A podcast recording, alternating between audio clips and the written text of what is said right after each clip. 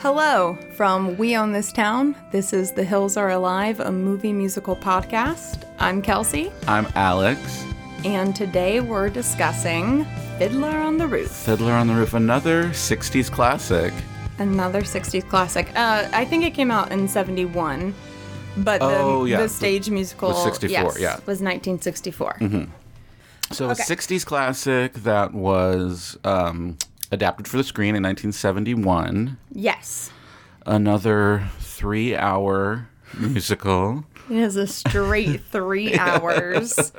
Um, I, I think you disagree, but I'm going to say not a lot of plot to this one either. I mean, no. I mean, you can hit the plot points all very quickly. I just meant that it was. There's always something happening. I mean, there are a lot of dances, I guess, that fill up, fill up time, and That bottle dance. that bottle dance. I can't wait till we get to the bottle dance. That was so cool. And the bar scene too. That was cool. Yeah. Okay, so 1971, directed by Norman Jewison, Yes. who was not Jewish. He's In- not Jewish. Interesting. yeah, yeah. He had to say that to Like to I the know it's in my studio. name, but yeah, I'm when not. they brought him in, he was like, "I'd be happy to produce and direct this, but you guys know that I'm not Jewish, right?" and then they had a joke on set. Um, this is actually one of my favorite pieces of movie trivia. They had a joke on set. Uh, him and Tuple about how he uh, through making the movie he came to know more about Judaism Mm-hmm. than even the actors did and that he was going to wind up converting to Judaism and change his name to Norman Christensen. it's pretty That's funny. But yeah, directed by Norman Jewison, uh, music by Jerry Bach, adapted and conducted by John Williams, the John Williams. The John Williams. The John Williams. now there's another um, in the stage production. We have another familiar face Yeah, or familiar name. Jerome Robbins, is Robbins. back. that troublemaker choreographer. Yeah. Um, I, there's some interesting stuff going on in this musical with Jerome Robbins. Oh really? It just, yeah. Um, I watched, you recommended it to me. Yeah. I watched the PBS documentary. Right. About it's mostly about the stage musical Yeah. of Fiddler on the Roof, but they they talk about the movie a little bit. Um, Jerome Robbins basically doesn't get along with anybody Right. at all. Uh, that being said, uh, that being said, Stephen Sondheim said that you know we would get in fights. He could be very mean, but um, I would work with him any day Yeah. because he pushes you. He really brings a lot of creativity Yeah. from you. Um, Zero Mostel, who was the first Tevye Yeah. He originated the role on, Mm-hmm. on Broadway, he did not like Jerome Robbins at all. I mean, most people didn't, but Yeah, it like seems he like that. really had issues. Was Jerome Robbins the one the one that was actually involved in the um, the McCarthy, yeah the blacklist? yeah, you brought that up last. He was the one. He was time. the one who participated, or was like, Yeah, he was a witness. Yeah. And basically, um, it, it's it's speculated, widely speculated, and I think widely believed that the reason he wound up participating and all of that was because he was gay, and they they threatened to they blackmailed him. right, b- b- like threatened to out him or whatever. Yeah, exactly. And it was, uh, you know, the story goes it was very hard for him to do it, but he felt like he didn't have a choice. Yeah. Nevertheless, uh, Zero Mostel hated working with Jerome Robbins Mm-hmm. uh, because a, lo- a lot of, uh, uh, mostly because of the uh, communism witch Wow. hunt trials. Yeah. yeah. Yeah. And that was, I mean, very shortly afterwards. I mean, Right. if you're thinking about 64, I mean, that was going on in the 50s, I think, right? Right. So I don't know how much he had to do with making the movie. Um, he's he's credited for choreography, but I noticed um, in watching the credits that they do note a couple other names, like responsible for adapting Yeah. for the movie. I think it's one of those things where he originated like those the the really famous moves, you know, that like Right. as far as like the you know the the bottle dance and I don't know if he was responsible for Tevia's shimmy dance. Yeah. It's just like those iconic sort of dance moves. Like, as that are- opposed to West Side Story, where they actually brought Jerome Robbins in Yeah. to direct some of those numbers, they just took the choreography that he had already created Right. and, and put it on film. right. Yeah. Um, but yeah, uh, lyrics by Sheldon Harnick. Mm-hmm. And I have a couple notes about him later. He's an interesting guy. Screenplay Joseph Stein, and then um, I think that's all I have credits wise. And uh, so when they were making this, it was it's interesting because it was kind of being pulled in two directions because um, Jewish people and historians and scholars thought that it was a little bit sanitized, um, Right. especially considering the book that it's based on. Like at the end of the book, you're left with Tevye alone, basically. All of his daughters have scattered. Golda died. Right. It's a, it's a much darker um, series of short stories. Right. And then um, in the documentary, one of my favorite pieces of commentary was from Fran Leibo- Leibovitz, and she was saying, like, no one's nostalgic for the old country. No one wants to go back there. What is this? but I mean, that's kind of her. Like, she's Yeah. she's always sort of um, antagonistic that way. right uh, but also but then um, you know the broadway community thought that it would be quote unquote too jewish Right. so they kind of had to find this It's either like middle ground not Jewish enough, or it's too Jewish, Right. or yeah, it's always something. right so do you have a rating I've been thinking about this a lot, actually. Um, I think I'm I'm somewhere in between a B plus and an A minus. i was about to say b plus I really, really, really love the music in Mm-hmm. too. this movie. The plot is not my favorite. yeah I I don't know. I I love Tevya. Mm-hmm. I love Golda.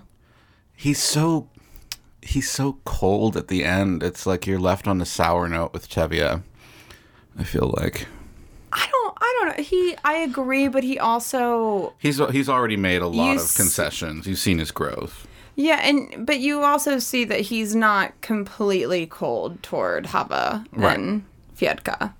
i mean yeah I mean, he's speaking through Zeidel, but he Right. is speaking, Right. which is a huge improvement. And I think that, like, the Tevya we've grown to know over the past three hours, I think most people would assume that, you know, give it some time and he's going to get over it. right Yeah, I mean, I- it's it is a long movie, and the plot isn't super thick. I mean, it's very repetitive. right We get you know the first story with with Zeidel, Right. and basically just say we we see the same thing happen two more times. Right. And it just gets progressively um, more uh, radical. Yeah. Yeah. And like initially, I don't find like it takes me some time to warm up to Tevya. Like, I'm I'm not as charmed by the song Tradition Yeah. as I think some people are Uh-huh. because I'm I'm just watching it and I'm I'm very much like Perchik. You know, I'm watching it and I'm just like why are we singing about all these traditions that are awful?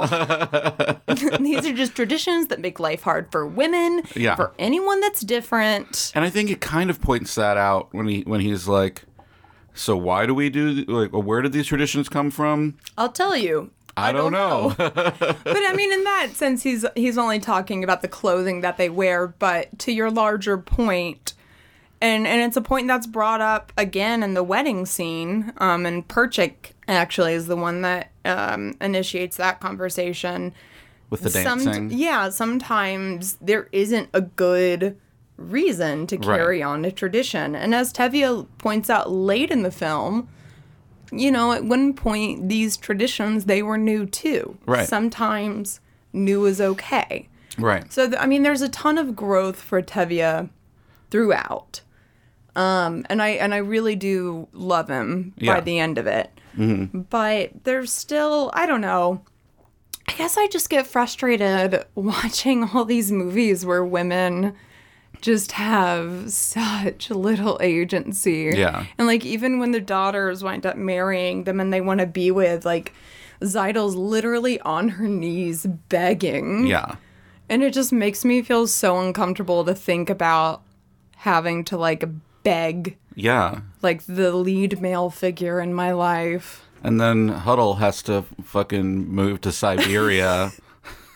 That sucks. yeah. I don't, I mean, look, Perchik, he is cute AF.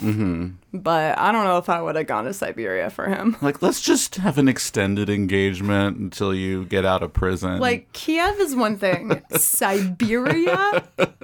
Are you kidding me?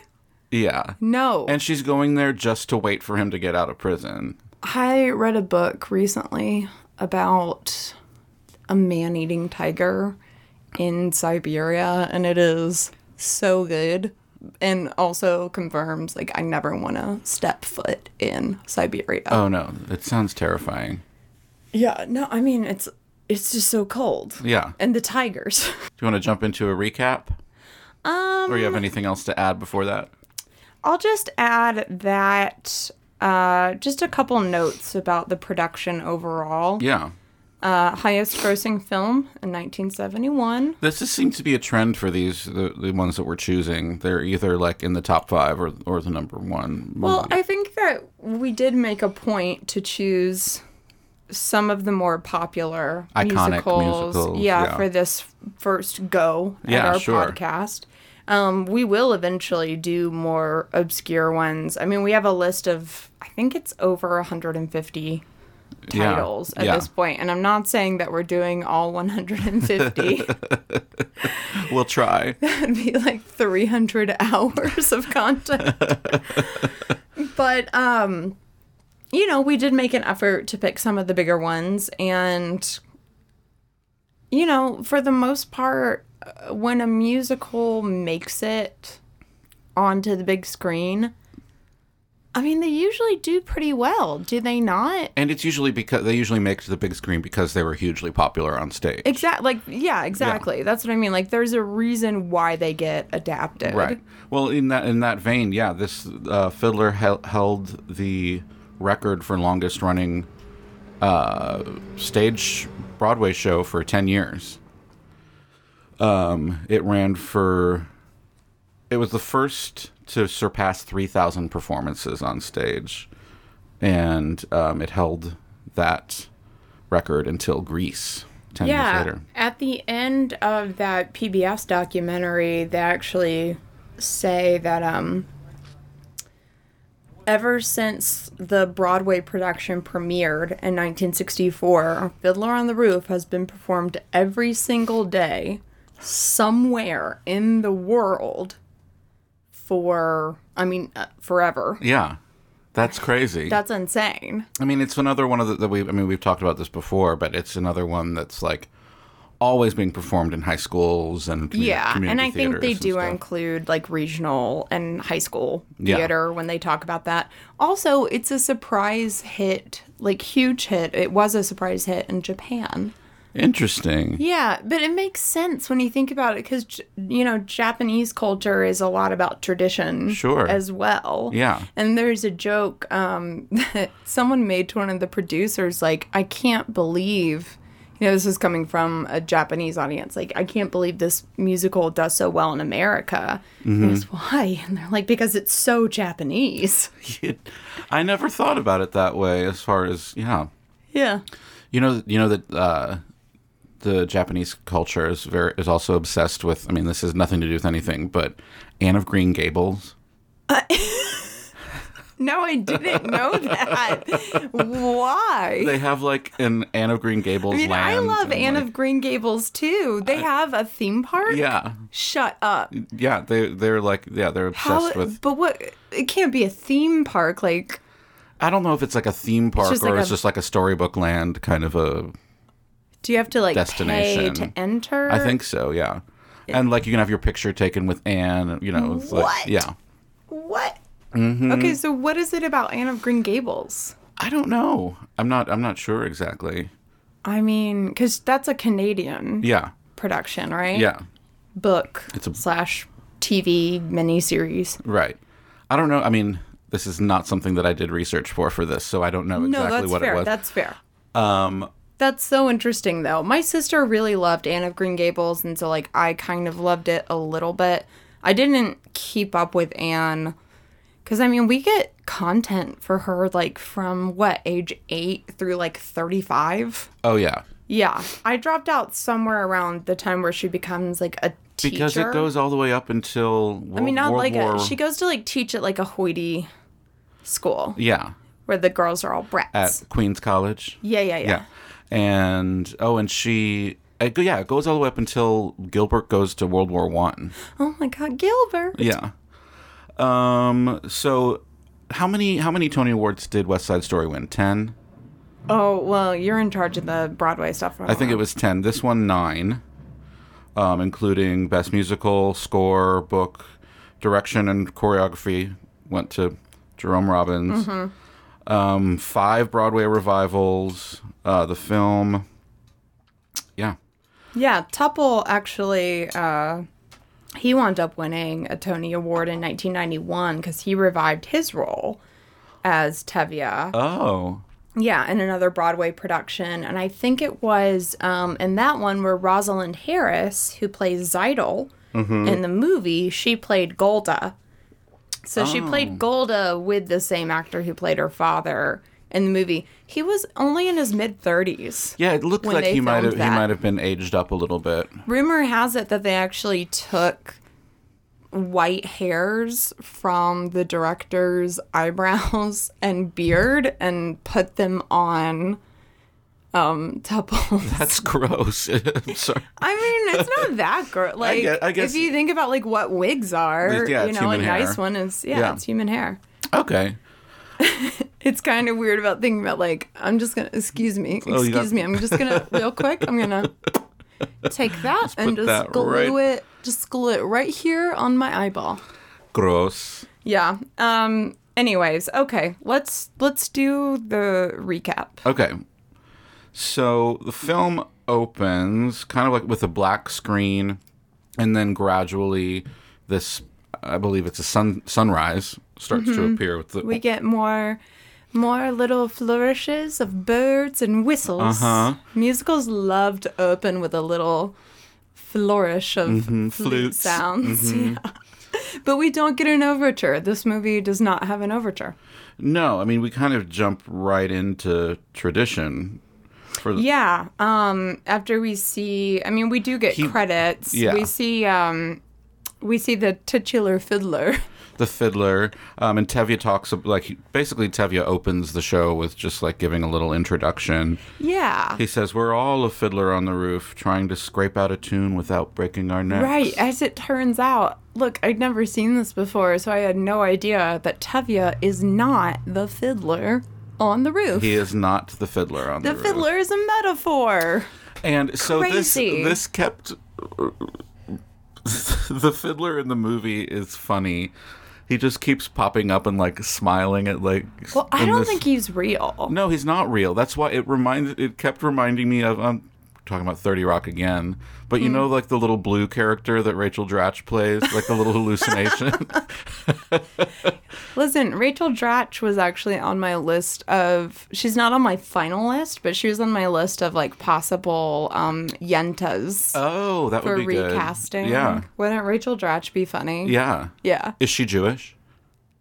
Yeah. Okay. I think so. Yeah, I I tell I, I did when we get there. I just like I googled like Jewish actors Yeah. and was able to find a I'm lot. pretty sure there's like one or two actors in the movie that are not Jewish. Mm-hmm. Uh, obviously, I, I would encourage a Jewish cast. Yeah, Although, I, I guess, I don't know. except for like, Fiedka. Is it fair that there's a part of me that feels like, I don't know, is Judaism a faith or a race, or is it both, or is it. Or I guess Judaism is different from Jewish. right. I mean, uh, Yeah. I mean, I think that we're assuming that they there is like an Ashkenazi Jewish heritage Right. that shows up on like genetics or whatever. Yeah. And then there's a lot of people that convert Right. And then, wh- I mean, can they be? I don't know. I don't Are they know. in the movie? Are they allowed? I don't know. I have no idea. This stuff is hard. We'll have to, before we make the movie, we'll have to consult some some Jewish people. A rabbi. So after Tevye kind of makes his introduction and talk and like basically explains the title of the movie. yeah, the fiddler is a metaphor for like how precarious Right. life is uh, How precarious your in the traditions shtetl. are. Right. Yeah, like i- it's a balancing act trying to scratch out a tune and you know stay uh, a, a foot on Yeah. top of a roof. Right. Life in the And- pale and- of settlement. They, you know, you'd ask why if it's so difficult, why would you stay? Right. Well, because it's our home. Right. and tradition helps us realize who we are and what God wants us to do. Right. And tradition also helps you as far as survival and, you know, s- scraping out your routines and, you know, it you know, I understand that. So in the song Tradition, we start with the papas, Yeah. Um, and then the mama. then the mamas, the sons and the daughters. Yeah. And the daughters is basically like we just wait to get married. Yeah, more or less they say, you know, the papa, it's his job to read the Torah, to, Uh-huh. to go work, to work, yeah. to, to decide everything in the household. It's the mom's job to make sure everything is good to go so that he can go do what he wants to do Right. or needs to Do do. the housework and all that. I don't remember the line for the sons. The sons are the It's- only ones that it's- don't get their own little. It's like, at three, verse. I went to Hebrew school. Oh, at yeah. five, I learned a at trade. ten, at age ten, I At learned to 10, I learned to trade. trade. Ugh. I heard they sucks. picked a wife for me. I hope she's pretty. Yeah, that's all that. That's my life. yeah. Um, and yeah, and then the mamas teach the daughters to sew and mend and blah blah blah blah blah. right. blah, Wait blah, to be blah. married. Um, we're in- Marry who their papa tells them to. Ri- Oh, yeah. Preparing me to marry whoever Papa picks. Okay, Yes. we don't have the licensing for that, so you gotta cut this out. Okay, so Tevye, he's riding through town. He's delivering milk. Mm-hmm. Tevye is a dairyman, He's the milkman. and he's explaining. Yeah, he's explaining their traditions. We're seeing various scenes. We we see um, Laser Wolf, the, The butcher. butcher. and can we just like talk about how great of a name Laser Wolf is- yeah, yes. how's that not a band? It probably is. it should be. Laser Wolf. But so Laser Wolf is like the rich butcher, and we actually like catch a glimpse of him like making. he's Making making eyes, eyes at at Seidel. Uh, we see modal sewing, and Uh, we, we see, the see- rabbi. We're introduced to Yenta the matchmaker, to the rab I mean to the beggar, yeah, and to the rabbi. Yeah, they ask the rabbi, um, "Is there a proper blessing for the czar?" Which gives us an indication that you know this is pre-revolution Russia. Right. This is Imperial Russia. Yeah, things are tense. I think we're about like s- 10 maybe years away from the Bolshevik Revolution. Yeah, it's this is supposed to be roughly 1905. yeah. Yeah. So things are uh, the it's a tense place. Yes. Things are tense. And Um, especially in the Pale of Settlement, which uh, basically Right. basically they are allowed there. They aren't Yeah. allowed outside of the Pale. Uh, right. Um, but the Pale of Settlement included a lot of uh, places that countries that don't really exist anymore, or the borders have changed. But it it it includes um, what we know today as Belarus, Lithuania, Moldova, Ukraine, parts of Poland. Mm-hmm. So anyway, moving on. They asked um I mentioned earlier they asked is there a proper blessing for the czar? Right. And he responds, May God bless and keep the czar far away from us. um, and then. Uh, As he says Tevye- later, there's a there is a blessing for everything. Exactly, even sewing machines. yes. Tavia also shows us the others, which are basically uh, the Russian Russians. non Jews, right. um, including the constable, Right. who, he, you know, he's a nice enough guy, but, eh, well, not nice enough. He's nice. Yeah, Uh, in the musical, there's some sort of an understanding, especially between T- Tevye and the constable, Yeah. as far as having a respect for each other, which was one of the things I don't remember who who was upset by it, but when the, when it when it came time to make the musical, they a lot of uh, Jewish people and historians were kind of upset that they made that constable a, so a sympa- forgiving. a sympathetic character. I, I can yeah I can see that especially in 1971. I watch it today and I'm just like, screw this guy. Yeah. Because at the end he's like, I hate that you keep blaming me for this. And Right. it's like, dude, you're literally the one that's here carrying the orders Right. out. I I don't care if you didn't come up with the orders. Like you could quit your job. Yeah. You could just stop. And in the in the book, he, he is like absolutely cruel. Yeah, I think yeah, like you mentioned earlier, like th- uh, the whole family winds up dead. Ugh. Yeah, it's it is not it's as much darker. Yes. Um. So and he says again, without tradition, our lives would be as shaky as a fiddler on the roof. Right. So we get it at this point. So back at home, we see Golda, his wife, Mm-hmm. and um, the daughters. He has five daughters, and Yenta is dropping by for a visit. Yenta is the matchmaker, Yes. and um, Zeidel is dreading all the matchmaker's visits because she's the oldest daughter. And we learn She's- later that she already pretty much has a relationship with um, Modal. Modal. Yeah. Zeidel is 19. She's almost 20. Mm-hmm. And um, she, yeah, almost she. Oh, almost an old maid. Shut up. but she dreads Yentl coming by because Yentl um, doesn't give a lot of regard to what Zeidel wants R- Or yeah. in, in her matches. Um, they're always men that are too old or bald or, you know, just maybe a little not suitable for a- Right. a 19 year old girl. and um, and then I think this is when um, Modal shows up. and Yeah. we learn that. Uh, so, like, Golda tells Zeidel, like, you're way too poor to be picky. Right. Mm-hmm. Run off. And then, yeah, she sits down alone with Yenta. Mm-hmm. And, um, yeah, I think that, yeah, that's when Modal shows up and he asks to see Zeidel. She says, no, go home. oh, right, they don't. go Yeah, she just says that uh, she's not around. Go away. Yeah, and and she establishes. I mean, Yenta wants to know immediately, like, what is the tailor doing here? What, Yeah. what is this about? And and she's like, oh, they're just they're play friends, which is weird because I mean, she's 19 years old. I don't Mm-hmm. Right. think they're just. Is she a child? playing. Is she a child or is she a woman who Like, needs to be they're married? not playing blocks, Right. okay? They Right. might be play friends, but you should be aware of what they're playing. Right. I mean, not that I think they were. I think they're very respectful young young adults. Yes. But anyways, they establish that like Golda does not view Modal as a threat at all. Right. And come to find out that the person that Yenta has in mind for Zeidel is Laser Wolf. is very old, So metal. but also very rich. Yeah, he's um at, I don't know how old Tevye is supposed to be, but he is at least as old as Tevye. Or at or, least. or older. Yeah. Like probably older. probably older. But at least as old as Tevye.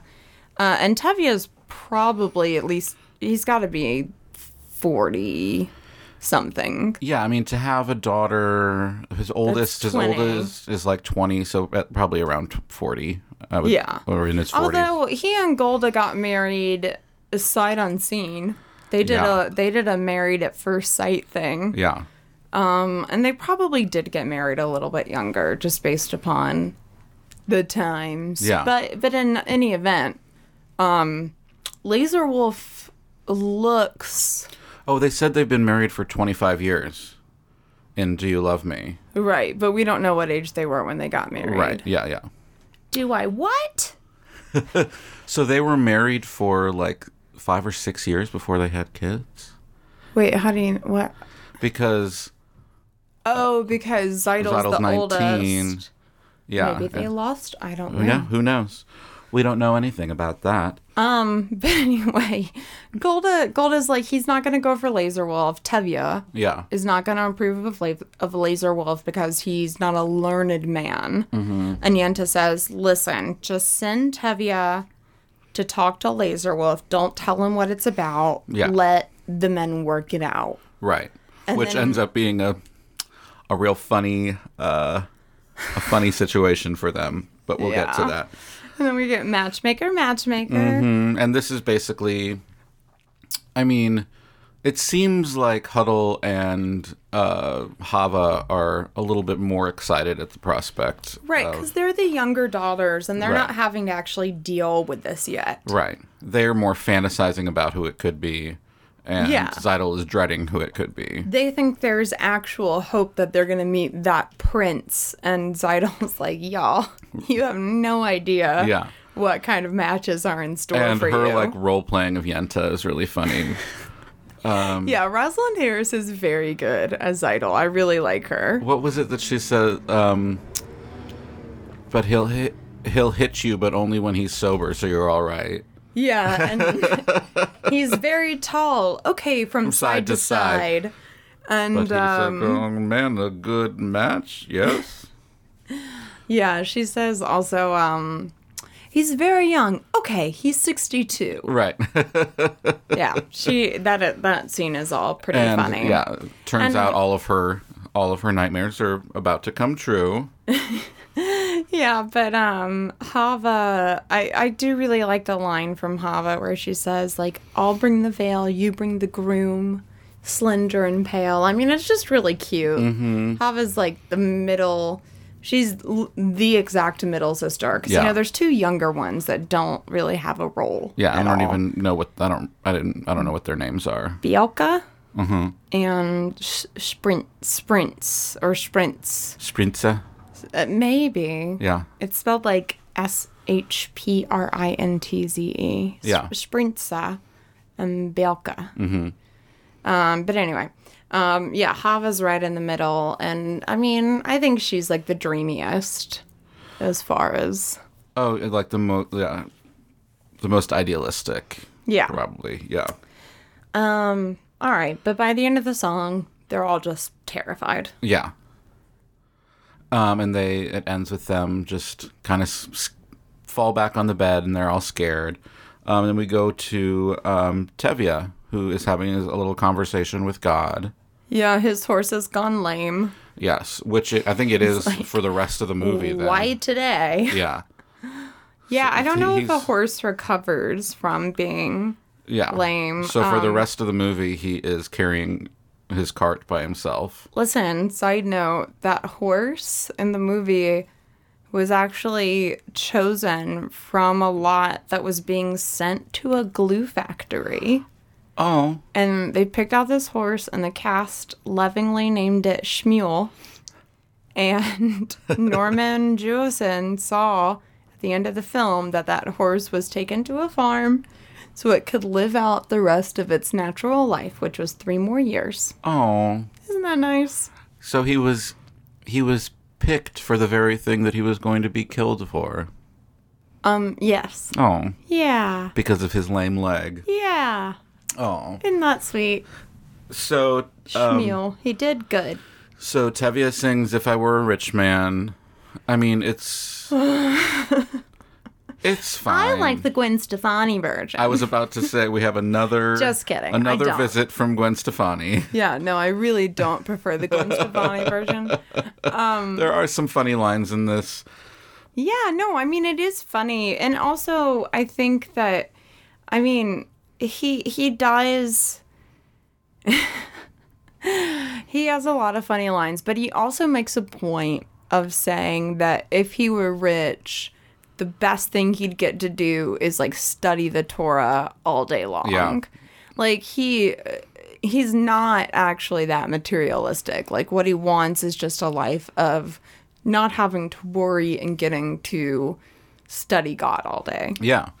What was the really funny line though? It was um, I'll have one big staircase just going up. um, Oh, yeah, and then one just going even bigger, down. one even bigger going down, And then one, going nowhere just for show. Going nowhere at all. I'm just like, this man has really never seen money before.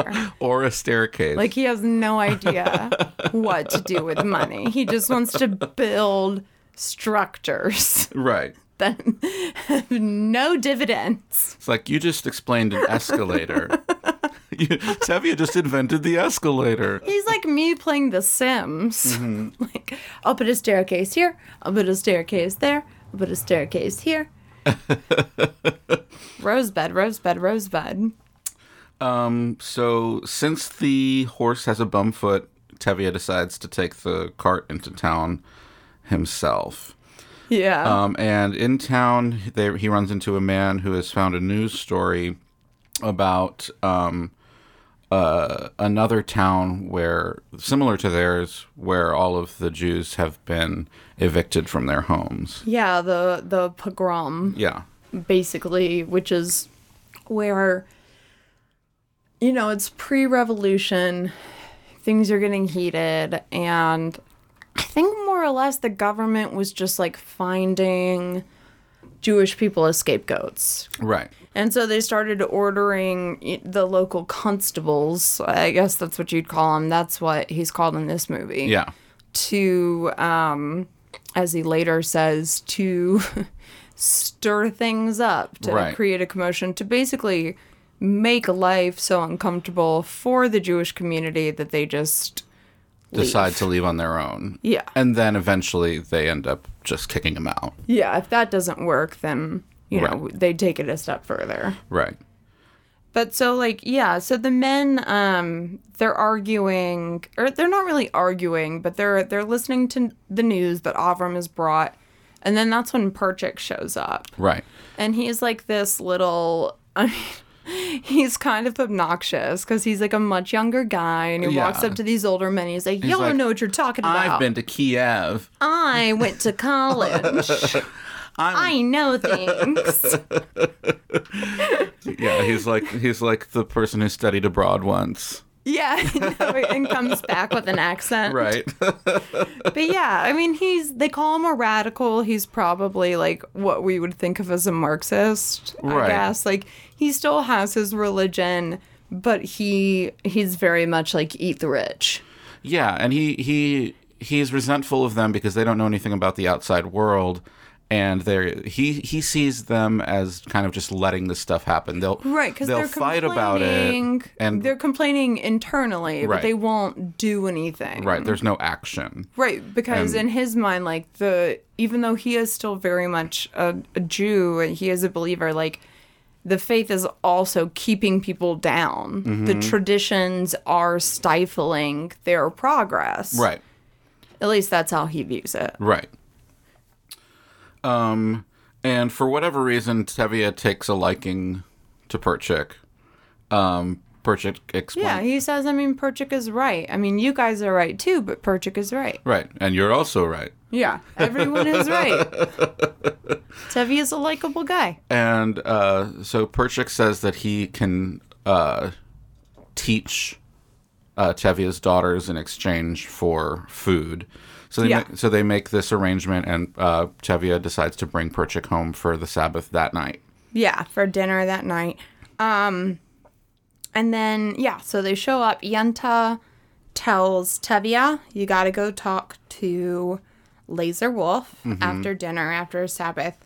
Um meanwhile, Zeidel is trying to convince Modal that he's gotta talk to Tevia. Right.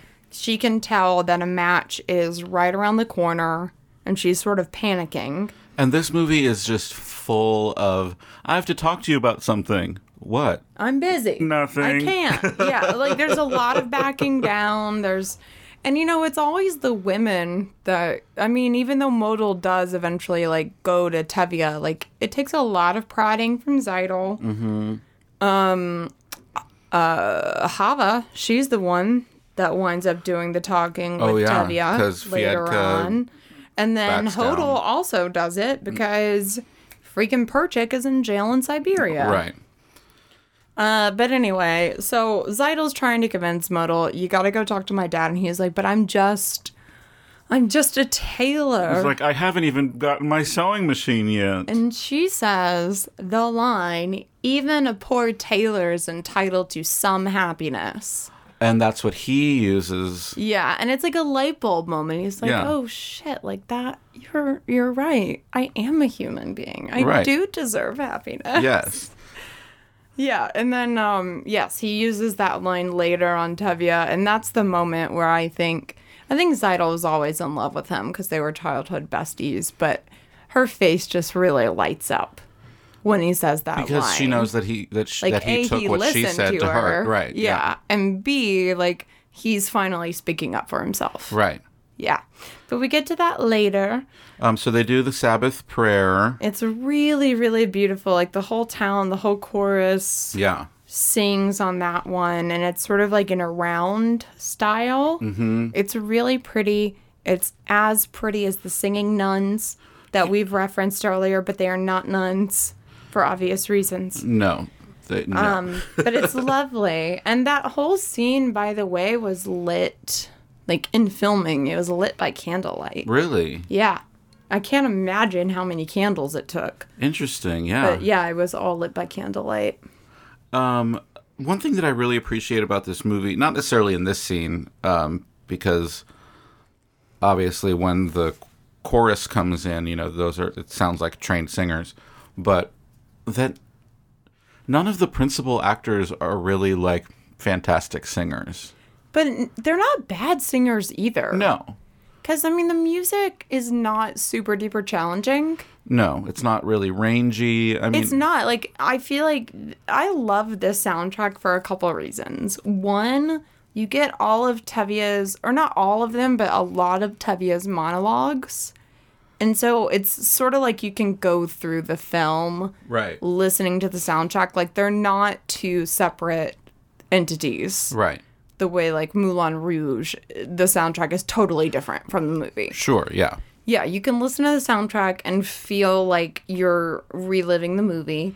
And then I also love that, like, yeah, it's singable. Yeah. You know, if you're a casual listener like me, I'd say probably the most I can sing along with it and not feel the worst. I feel like maybe the most challenging song is Far From the Home I Love, but it also is sung by probably the best singer of the bunch. I think that I will, I've never tried to sing that one, so I, I don't know how Yeah. challenging it is. but yeah, no, um, that is a beautiful song and she is great. But so after this I mean, they're not amazing singers, but I, I, I, I don't know. I don't want it to. makes it seem I'm I not, don't want to discredit any of them because I do No, think no, they're good. no, I'm I'm saying that it's a good thing. I feel like it, it makes it a little bit more accessible. Um like I feel like Norma Crane in "Do I Love You." I feel like she's really good. yeah.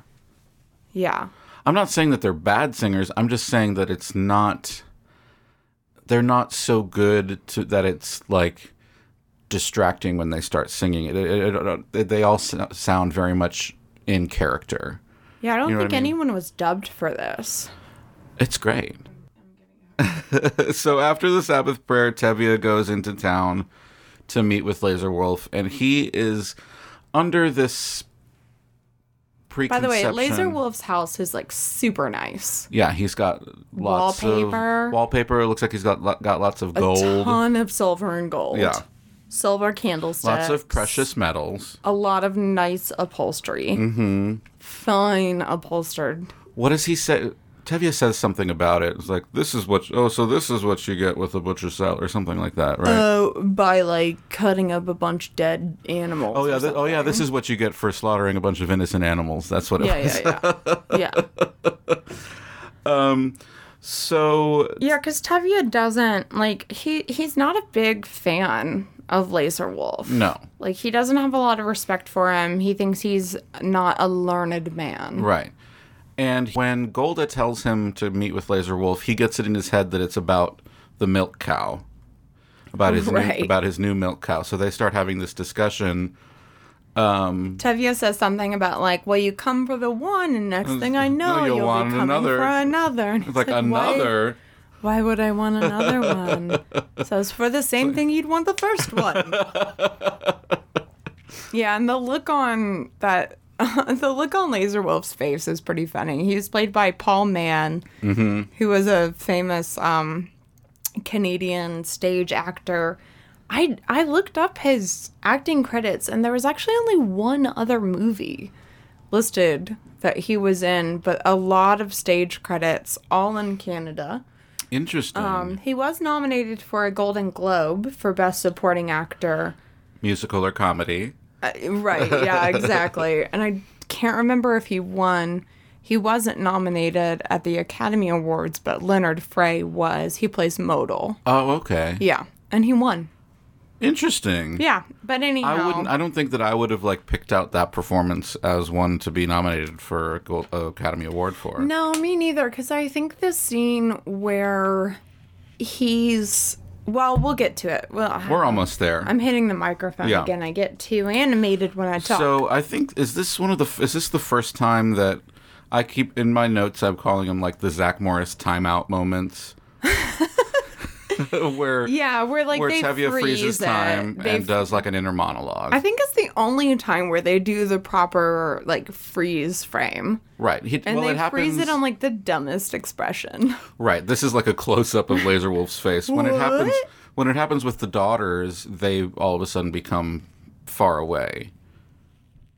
when does it happen with the daughters? Well, we'll get there, but every time that they come to ask him if they can marry who they want to marry, he does a like little inner monologue timeout thing. Yeah, I guess I just like I don't find it as noticeable in the other scenes. Like Mm-hmm. it just looks like they've sort of because they don't give us like a freeze frame shot, It's just it's a frame of them being very far away.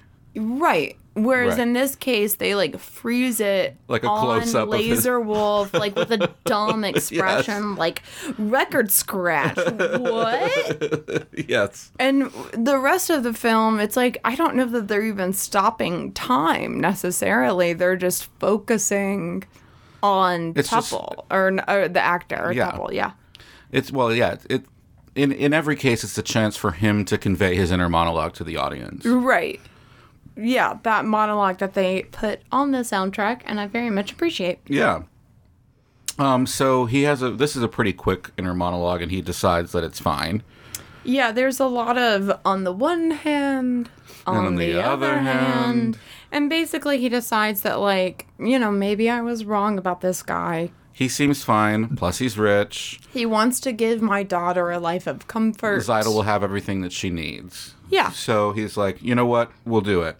Yeah. So they start to sing to life, um, and they start drinking vodka at the house. Lahayim. And I don't drinking this much straight vodka sounds like a nightmare, but um, you know what? It's part of the culture. I don't know. You need to learn how to party, Alex. Do you drink warm straight vodka by the quartful? I drink tequila by the quartful. I'm drinking a cherry limerita by The quartful. by the quartful. You just got he, y'all. Alex just has a bucket, just a bucket of cherry limeritas. Uh-huh. It's crazy. I made I mean, it. it's like it's at least two point five gallons. I made it in the toilet of my Siberian prison. okay. Anyways, So they make it to the bar. Uh, they decided to, to take their celebration to the bar. Um, they go out to celebrate, and we get a big dance number, yeah. which is great. Um, it's More it's a Jerome nice, Robbins. It's a nice scene. Um, Jerome Robbins said so he went to we'll see more of this later in the bottle dance but like when he was researching the the choreography for the stage musical he went to a few orthodox weddings Uh huh. and he was really really in love with the way that the men danced Yeah. another thing we'll get to with the wedding later, like the separation of the genders. But like he really loved the way the men danced. It's very acrobatic. Yeah. And Very um peacocky. yeah, I guess so. but I really like this scene because um the men that are at the bar, some of them include like some younger Russian guys Right. who are obviously not Jews. But they decide to se- join in the celebration. Yeah, they and then you see their congratulate yeah. they congratulate Tevye and then um, they do their like very Russian dance. I looked it up. I well, I Wikipedia Russian folk dance and Wikipedia calls it squat work. Yeah, I was just to say about to say it's a lot of squatting and like immediately standing up into a kick I or feel like, like there's a better probably Russian name for it than squat work. yeah. I mean, if you think about Russian But it, dancing, it is it is accurate. right. It's like a squat where you jump immediately up into like a wide. I know. I have no idea how they do it. They're so flexible and like their legs go all the like higher than Rockettes do. Yeah, It's insane. And then one of them ac- accidentally like bumps into Tevya and it looks like there's gonna be a bit of a rumble. right. But instead, he offers his hand out and Tevya takes it and they just dance together. And- Right. And then they all start kind of dancing together. Yeah, because it's been more or less established that in Anna, Anna Tevka, the different people, they get along just fine. There are no issues. Right. It- It's basically like they keep to themselves, we keep to ourselves. But even in this instance, we see that they get together and they do great and right. they, they as have long as fun. you have, yeah. Especially when you got vodka involved. Yeah. Oh, but it could go it could the go other the way. absolutely could go the other It could way. go really poorly. so after this, uh, Tevya is kind of stumbling out of the bar, and he runs into the constable, Yeah. who I guess is trying to be trying to be like a good friend or something. Look, by the wa- constable is like a nice guy who's like a little bit bigoted. yeah, Like he doesn't know what he's talking about, but he knows that he likes Tevya, right, and so he feels like the right thing to do is let Tevya know. that there's going to be a an unofficial demonstration, which means Yeah. like A little a kerfuffle. pogrom light. right, we're not going to kick you out, but we're going to make it clear that we don't like you. Right. And I feel like you should know that because I do like you and I'm just following orders. Right. Bro. Are we good, bro? Bro. Yeah. You and me. We're good though, right? Fuck him. We're good. Yeah. We're good. Yeah, I mean, he. It's like it's. I feel like it's almost more for his own, uh, for his own view of himself that he's doing this. It 100% is. Like I'm a good guy. I'll let Tevye know. Like, I'm pretty sure this constable isn't going to be killed if he refuses to carry through these orders. I know that, like, He might be sent somewhere else, and then the next person will do something horrible. But I don't. Right. I I mean, but just like everybody that protests is going to be sent somewhere else. Right. Yeah. Um, Doesn't mean that you shouldn't. Because if you show that you have sy- this much sympathy, then you know that it's wrong. You know what I mean? Exactly. He he's aware that it's wrong. And later on we do see like a superior talking to him and suggesting if you can't do this, we'll just get someone else. Yeah. He says, "Okay, I'll do it." Right. He could step down. He Right. could stop doing it. Right. I don't think he's at risk of loss of life. He might be if sent he to Siberia. says no. I know, and like Siberia sucks. but yeah, no, So I another don't mi- have any sympathy. the next day or however much however later um, we are down by the river Oh yeah, Perchik is teaching the younger daughters. something and he, he's like teaching them something wrong No, right? no, I mean. I don't know if it's wrong, but like it's really funny. He's teaching them the story of Jacob, and and the moral of the story in his mind is that like never trust an employer. which i mean fair because Jacob had been promised to marry, I think Rachel. Um, but then the dad instead offered like the quote unquote uglier daughter. and then in order to marry the one that Jacob wanted to, he had to work another seven years. the moral of the story. Oh my gosh, I'm sure I was taught this in Bible school, which is mind blowing. Uh, the moral of the story, though, according to Perchik, is that uh, employers are never to be trusted. I mean, I don't know how you got there, but fair. well, because the dad lied to Jacob. Yeah, yeah, yeah. So um, Golda comes and calls the younger kids to come home. Mm-hmm. And so then Huddle and Perchik are left by the riverside and they're flirting a little bit. flirting a little bit. Like she gives him grief about his interpretation of the story. He gives her grief about, well, you've got a crush on the rabbi's son. Right. And then um basically when they're like at the height of butting heads, he says something to paraphrase like you are so smart and you're wasting your brain by not questioning everything that's happening around you. Mm-hmm. You know, like in the city kids get together and they hold hands and they dance and it doesn't take a matchmaker and you just do what you want. Well, when I was abroad in Kiev, Um, actually, in Kiev, the culture says that you just openly love. It's free love. free love it means it Everywhere. means free loves means you touch hands.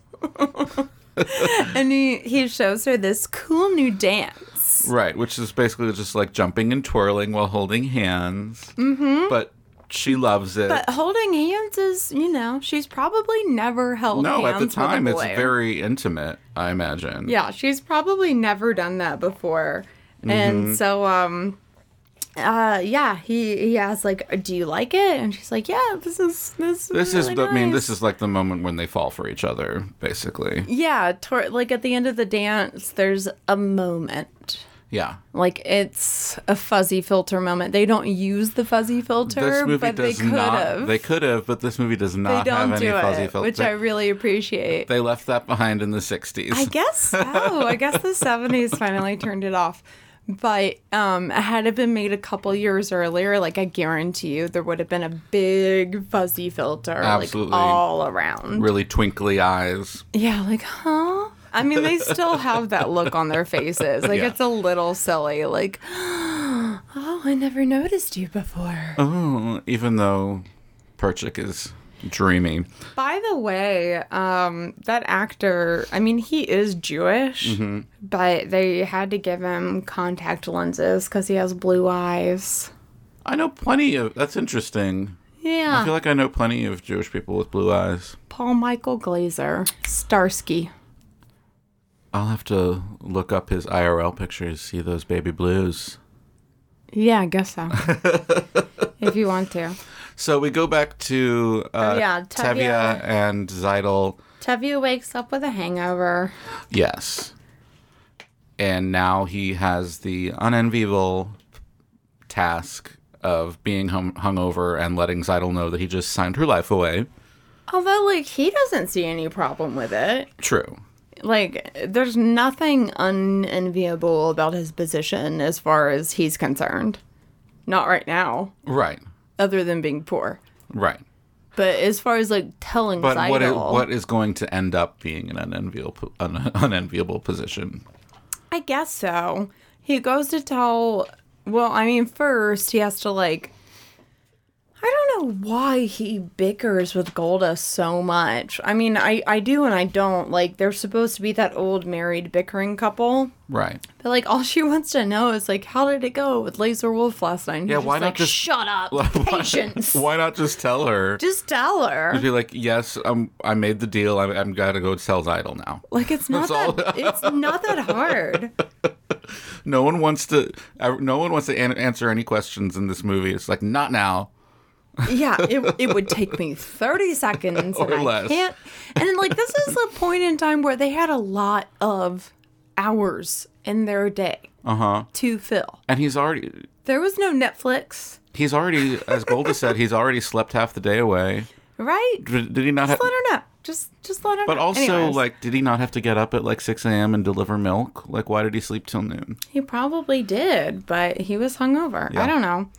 Who knows? Um, But anyway, so he, he, he basically refuses until he can tell Zeidel. He finds Zeidel in the barn. He tells her, You're getting married at Laser Wolf. She's not thrilled about it. Hava gives like the most unenthusiastic, like, muzzle tov ever. Yeah. And then Perchik shows up and he was like, Yeah, good job on landing a rich dude. and he says it in a way that's just like, mm, I'm judging you. Uh-huh. This is lame. And, and, you know, Tavia's like, What's so bad about marrying a rich guy? And I think, oh, like the whole time, like Golda, by the way, like once she finally finds out, she is ecstatic. Right. She like claps and he's like, Oh, do you have Oh, with to? the clapping. Yeah. She's like, get. You know what? You're the one that's hungover. Right. You don't get a pass for that. So obviously she is Zeidel is mortified. Yeah, she she breaks down. She's Yeah. not happy.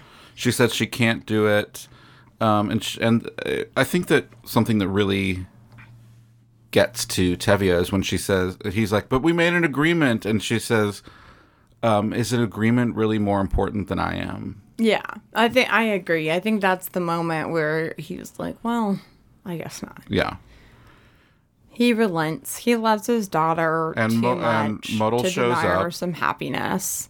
And then yeah, right after, like he tells her, "I won't force you to do this." Yeah. And then Muddle shows up, wants to talk to Tavia. He keeps rejecting him until finally his idol is like, "Would you please just listen to him?" yeah, And then it, it takes a little bit, but he he uses finally that. s- gets it out. He uses that same line. Even a poor tailor is entitled to some happiness. Yeah, because at first Tevia thinks it's absurd that number one, he's like proposing his own matchmaking. Right. And number two, like, you're poor.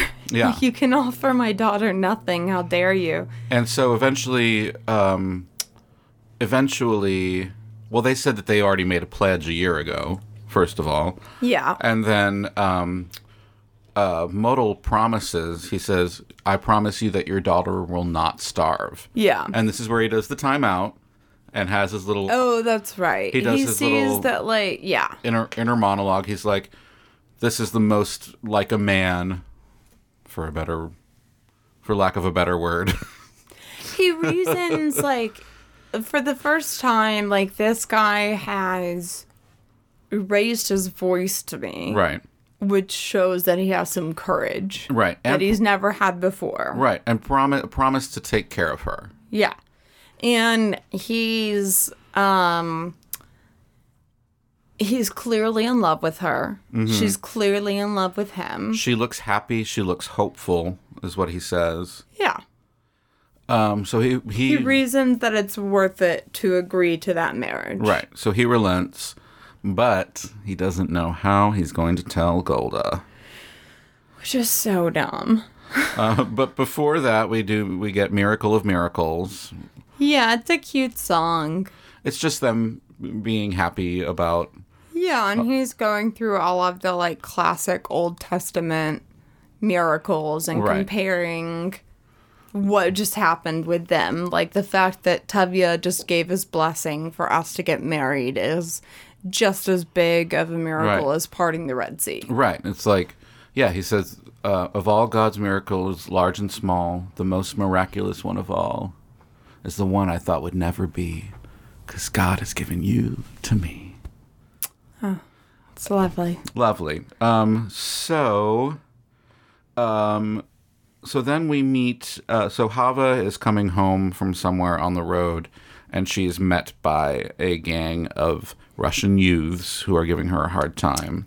Yeah, they're just like poking fun at her because she's like a young Jewish girl Yeah. and they're horny Russian teenagers or Right. something.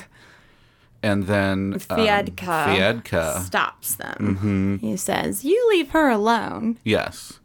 And he and so they leave her alone. He says that he likes her.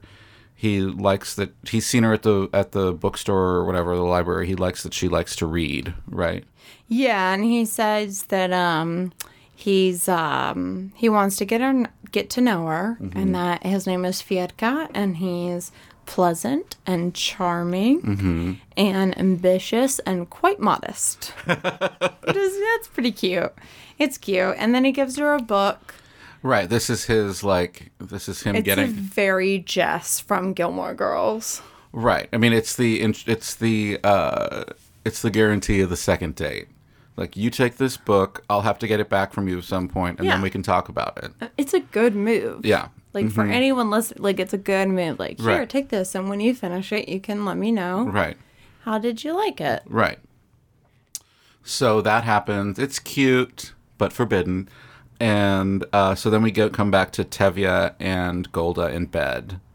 Yeah, so Tevia's decided the way he's gonna break the news to Golda about Zeidel's new engagement to Muddle is to feign a a dream Right. where where in the dream um all of their deceased loved ones are present and um Especially specifically Grandma's idol. yeah, we meet Grandma's idol, whose Yeah. Mm-hmm. idol the daughter was named after, um, uh, Golda's grandmother, and also Laser Wolf's deceased widow, Right, or from- not widow, but deceased Deceased wife wife. Yeah, uh, from Asera. and basically he makes this whole thing up, and I mean it's a it's a funny dream sequence. Yeah. But he's making the whole thing up and more or less saying that, like, your grandmother thinks that she should marry Modal. And also, if she doesn't, Laser Wolf's dead ex wife is, going going, to- to... kill her. Right. And maybe everyone else. Right. And then, like, I guess Golda's really into dream interpretation. So she says, Oh my gosh, we can't do this. She has to marry Modal because Right. that's what my grandmother said. And then Tavia has this little moment that actually really frustrates me where he's like, he like looks up at Gani and is like, ah, we pulled a fast one on her. It's like, why wouldn't you just tell, just tell her? Yeah. Just tell her. And Te- it's- Tevye's funny because he has he has these inner monologues with God and then also with the audience, and it's hard to tell if like if they're if all of his inner monologues are supposed to be with God or if it's if they're two separate things. Because sometimes he like addresses the I sky. think when he's talking to the camera, he's just thinking. yeah. And when he's looking up at the sky, he's talking to God. Right. But in this scene, he like he's looking upward and he points at his temple. And then he points upwards, like, uh huh, Yeah. we got her good on this one, as though, like, God has endorsed this complete fabrication, this complete deception. Like, I, I understand that he and Golda bicker a lot, but I don't understand why he can't just say to Golda, like, listen, I'm the man of the house, as was established earlier, Right. and Seidel is in love with Modal, and I'm not going to force her to marry another man. Yeah. I'm not going to do it. I feel like Golda would respect that. I do too. I mean, I know that Golda's like her chief concern is her daughter's being cared for. Right. Because she does mention in Do I Love You, she mentions how she's been with him for 25 years, starved with him Yeah. for 25 years. I mean, I think she really just wants her daughters to literally not starve. Right. Like, it, it's not And a with matter Laser Wolf, of. that's a guarantee. Right. It's not like a, a matter of comfort as we know it today. It's a matter of like literally eating or not eating. Right. And Modal might be poor, but he has a career. Right. Yeah. And I mean, and if she knew that, you know, he promised to take care of her and that she wouldn't starve, I think that would be enough for her. It might. I mean, by the end of the dream sequence, it is. Well, yeah. And only because allegedly her dead grandmother approached Tevye in his dream that Yeah. didn't happen and said It is funny she that they, has to marry Modal. It, this like weird like dream fantasy sequence. It's funny that it's included in this show. It's just like the only moment of fantasy in the whole thing. It's I feel like there's a lot of for for a show or a movie that has a lot of realism. It's a strange departure. I don't know it for a fact, but we meant we talked about this a little bit in the first episode. I think there's a little bit of um a little bit of a reference to Fiddler on the Roof and Book of Mormon cuz they do a spooky Mormon hell dream. Uh huh. It's like a whole song. I think that's the name of the song. Is spooky Mormon hell dream. I did look it up, and the, and that is purposeful in Book of Mormon to have all of those Broadway references. Yeah, yeah, yeah. Yeah. No, it definitely is. Yeah. Like they they weren't just like copying people. It's definitely So purposeful. if it so if it seems like a reference, it probably, is. Yeah. Yeah. I don't know. L- I, I was just saying, like, I know for sure that it, the Sound of Music references were specifically the Sound of Music references. Yeah. I don't know for certain that there is a Fiddler on the Roof reference here, but it certainly looks like Yeah. there could have been So and sounds like musically. so this works on Golda. She she agrees, or in her mind comes up with the idea that Yeah. Zeidel should marry uh, Muddle. And he was like, uh huh, we got her. So then we I think we skip pretty much right to the wedding. Uh, yeah, more or less, yeah. Or- well, we we get one brief scene where um we see the constable Yeah. being given more orders. Yeah. Like they said, you need to do this like disruption. He clearly hasn't done it yet, and they're Yeah. saying if you don't do it, we're gonna find somebody else. And then we go to the wedding. And so we know what's happening. Yeah, we know it's about to happen. Yeah. But we do the wedding procession. They're all carrying candles. It's We get very uh, lovely. sunrise, sunset, another beautiful song. Yeah, at the wedding.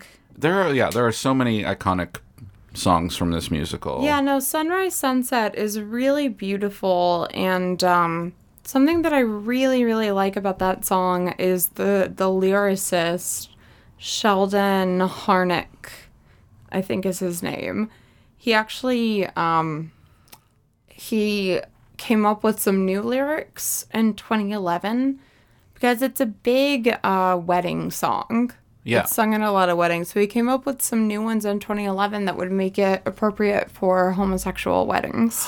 Oh, Yeah. I love that. He just did like a few lyric changes for like whatever the genders are. yeah. And for example, like for two guys, you changed it to like, when did they become so handsome Yeah. instead of when did they become so pretty? Uh huh. And I just, I think that's really, I mean, no one ever asked for that. Oh, Sheldon. Yeah, and he just saw that like people love singing this at weddings, and I should make it inclusive. So Yeah. he did. Isn't that nice? It's so funny that this song, I mean, obviously, it just doesn't seem like a a typical wedding song as far as It's really bittersweet, It's very bittersweet. and like the tone of the music is really yeah, sad. it's Oh, in a minor it's in a minor key. yeah, It's a yeah, it's a little bit it's if I did, it's a little bit more like a dirge or something, you know, like but I wouldn't want to play it at my like if I were to ever have a wedding. I- Yeah. I don't think I'd want to play that song. I feel like it would just bum everybody out. And like you were saying, it's from more of a more of a perspective of like the families and the parents than most traditions are. You know, this this song is from the the parents' perspective where they're letting go of their children. you know? Yeah. They talk about like the seed turning into a sunflower overnight, about just how time passes really quickly and And it's a you know, it's a time when people I mean it is lived bittersweet. lived with their parents until they got married.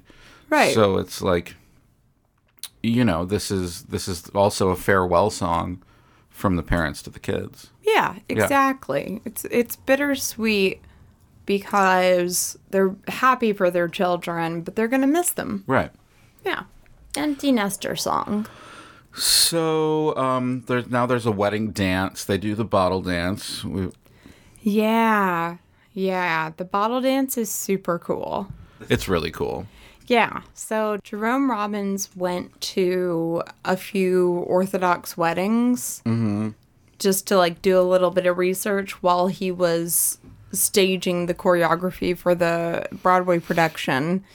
And he saw a man. I mean, first of all, he was just like really impressed by the men's dancing. Yeah. Um, then he saw a man at one wedding where he was balancing a bottle on top of his head, the way that we see them doing the bottle dance. yeah. And he wasn't dancing, but he was just pretending to be drunk, like he was swaying back and forth Yeah. and um, balancing it the whole time. And he was really impressed and thought, I've got to make that a part of the show somehow. So he came up with the bottle dance. And as far as I know, like, that's real when they do it in the movie. Yeah. I mean, you see them put it on. and They just like, I know, but I mean, Yeah. special effects do exist. I mean, Sure. they, they obviously could have swapped out hats Yeah. for. It you looks like know, they just make- bottles that are just glued on. it looks like they just make a dent in their bowler and it just sits there, you know? Yeah, which makes it sound easier than I'm sure it is. Oh, I'm sure it's. Yeah. I mean, I was So like difficult. blown away Yeah. when I was watching them like you know, s- do that squat work. like, they go like they slowly lower all the way down until their knees touch the floor and it's just like it's kind of mind-blowing. And this is one of those things where it's like Jerome Robbins' influence. I mean, you, you're not going to see a production of Fiddler without this move in it. Yeah. Like I watched um I watched an episode of Gilmore Girls last night where they are staging an elementary school production of Fiddler on the Roof. It's a great episode. I know what you're talking about. The episode is so tastefully called Jews and Chinese Food. okay. Amy Sherman Palladino.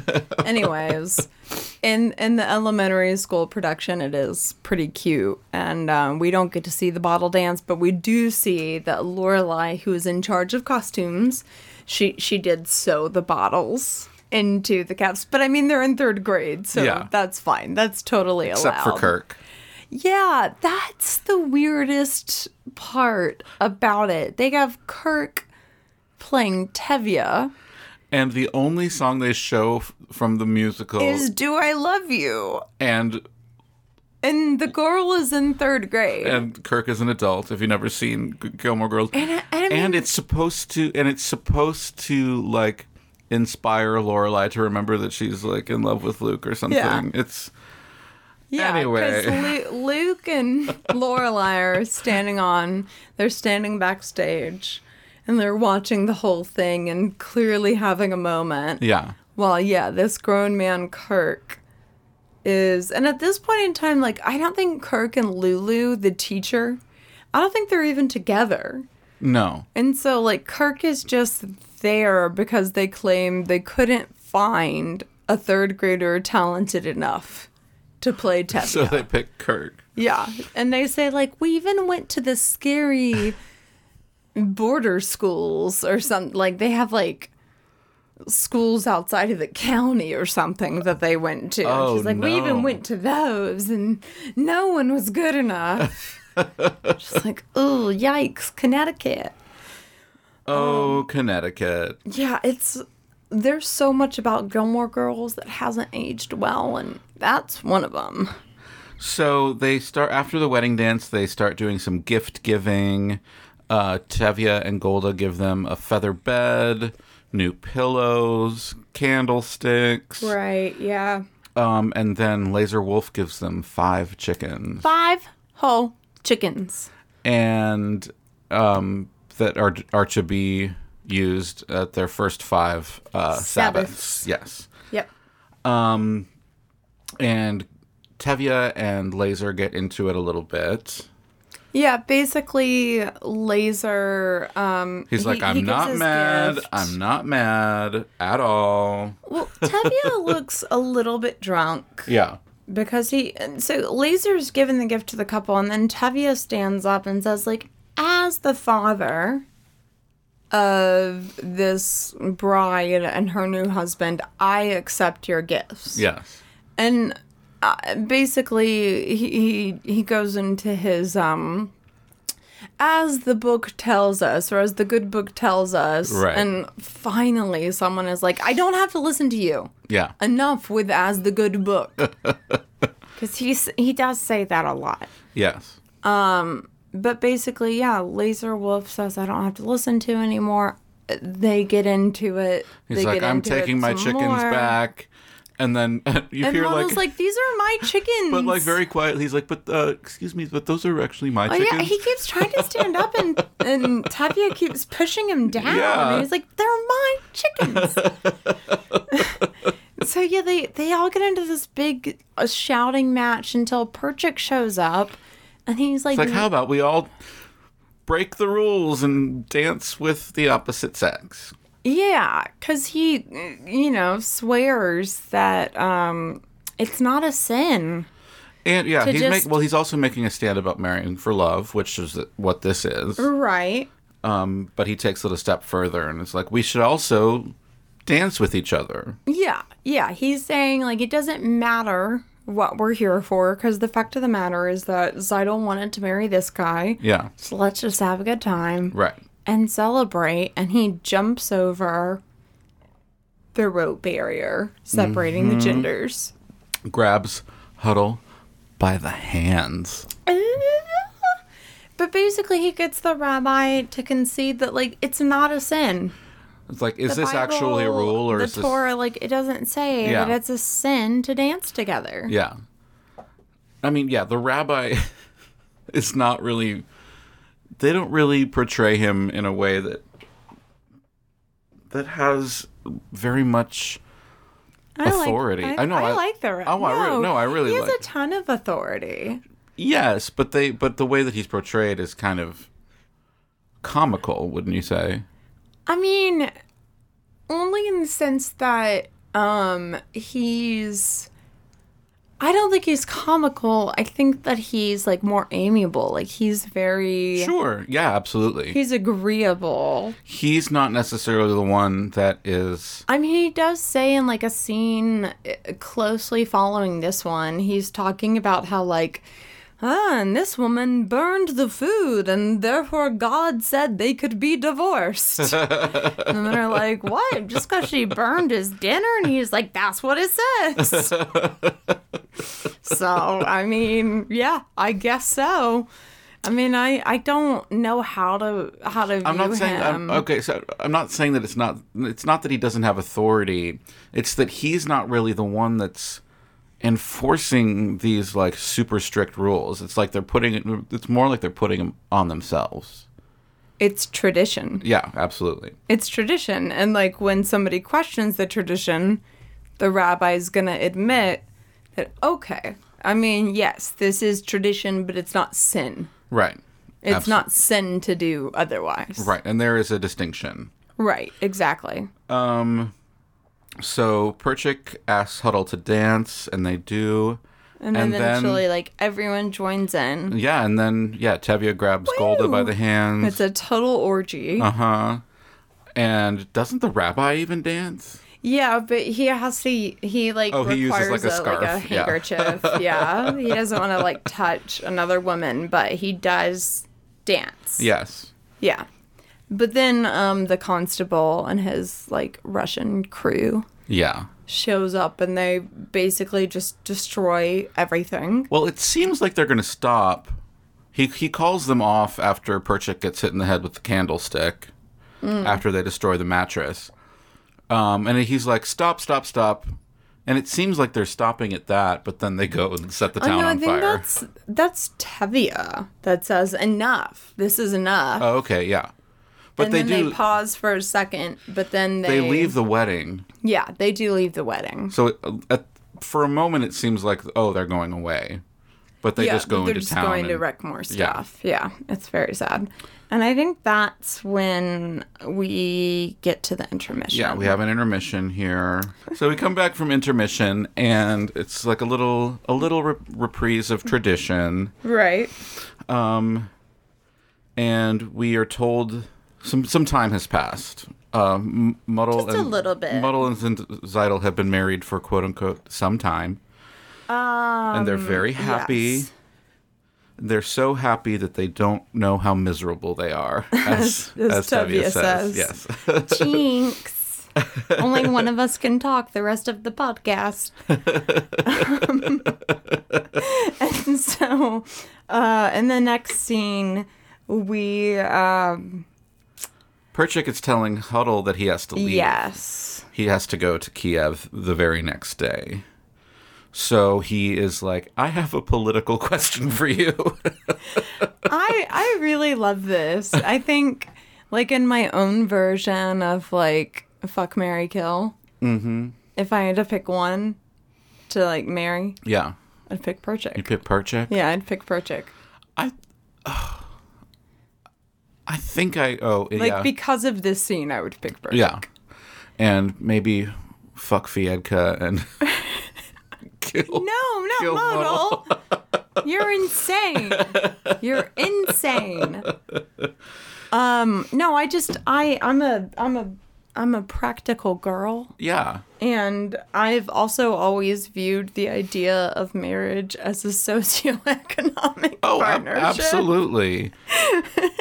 well, and she said, "What's she says? What's political about that?" He's like, "Well, everything's political." Yeah, I, I mean, honestly, in this day, I I don't disagree. Yeah, I don't like I didn't used to think that you had to have the same political beliefs as your significant other, but it's kind of hard in these tumultuous times to disagree with someone politically yeah, because it's so it's so much um, it's really ideologically based right.